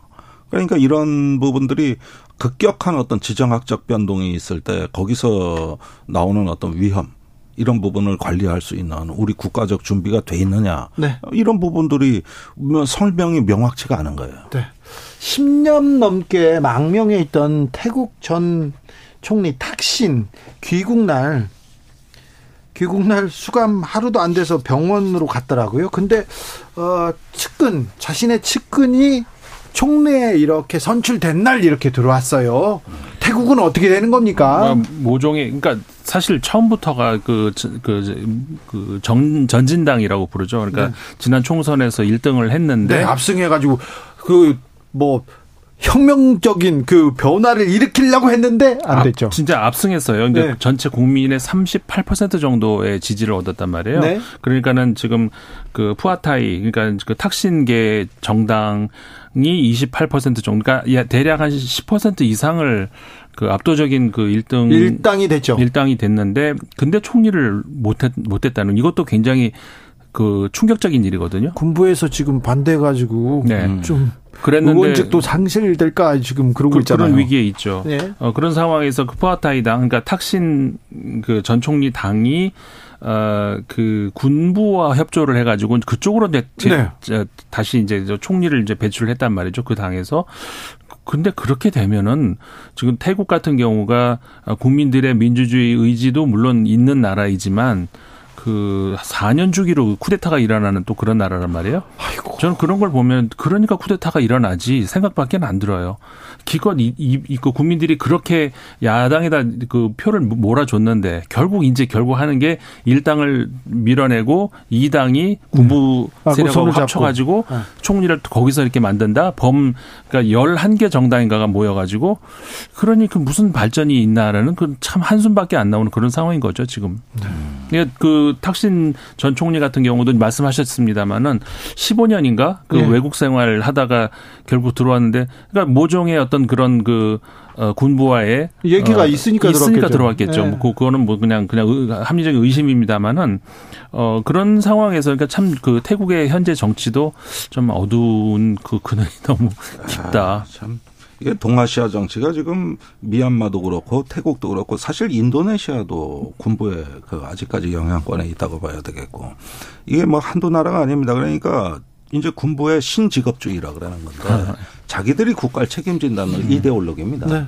그래서 이게 다시 기원을 하고 있고 전반적인 민주주의 후퇴가 일어나고 있는 전 세계에서 민주주의가 역행하고 있습니다. 네. 캄보디아에서는 훈센 아들이 이렇게 또새 지도부 예, 필리핀은 또 마르코스 대통령 봉봉 그 아들이, 네 예. 아들이 독재자의 아들이 또 돌아왔습니다. 예, 그러니까 전부 독재 올드보이의. 귀환.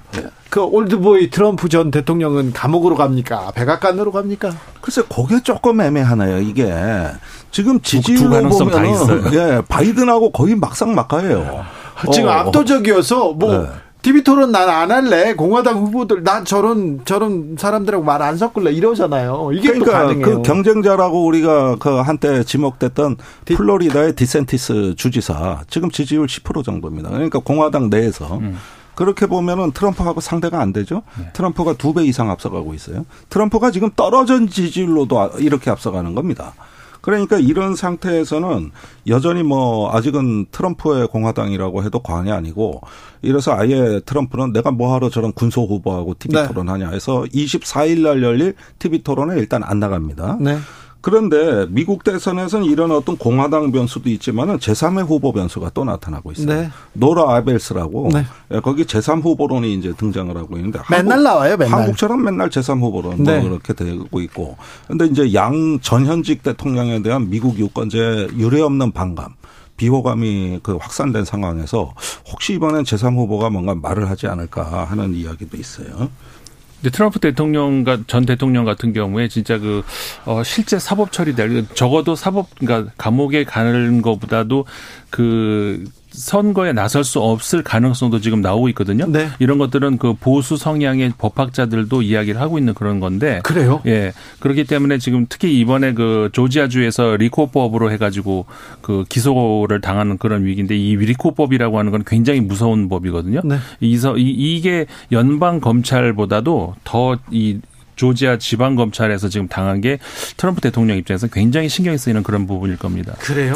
이건 여러 가지 만약에 간- 그렇게 해서 수감이 되거나 처벌받으면 아마 그 혼란도 그렇죠. 아주 치명적일 그러니까 연방. 검찰한테 당하면은 그냥 빠져나갈 수 있는데 네. 지방 검찰한테 당하는 건못 빠져나가요. 근데 옥중 출마도 할 것 같은데요. 옥중 출마 가능하죠. 아, 그러니까 그런 대선을 상상해 봤습니까? 아이고 머리가 아픕니다. 김종대 전 의원, 임상훈 소장님 감사합니다. 잘 고맙습니다. 들었습니다. 저는 물러가고 내일 오후 5시 5분에 돌아오겠습니다. 주진우였습니다.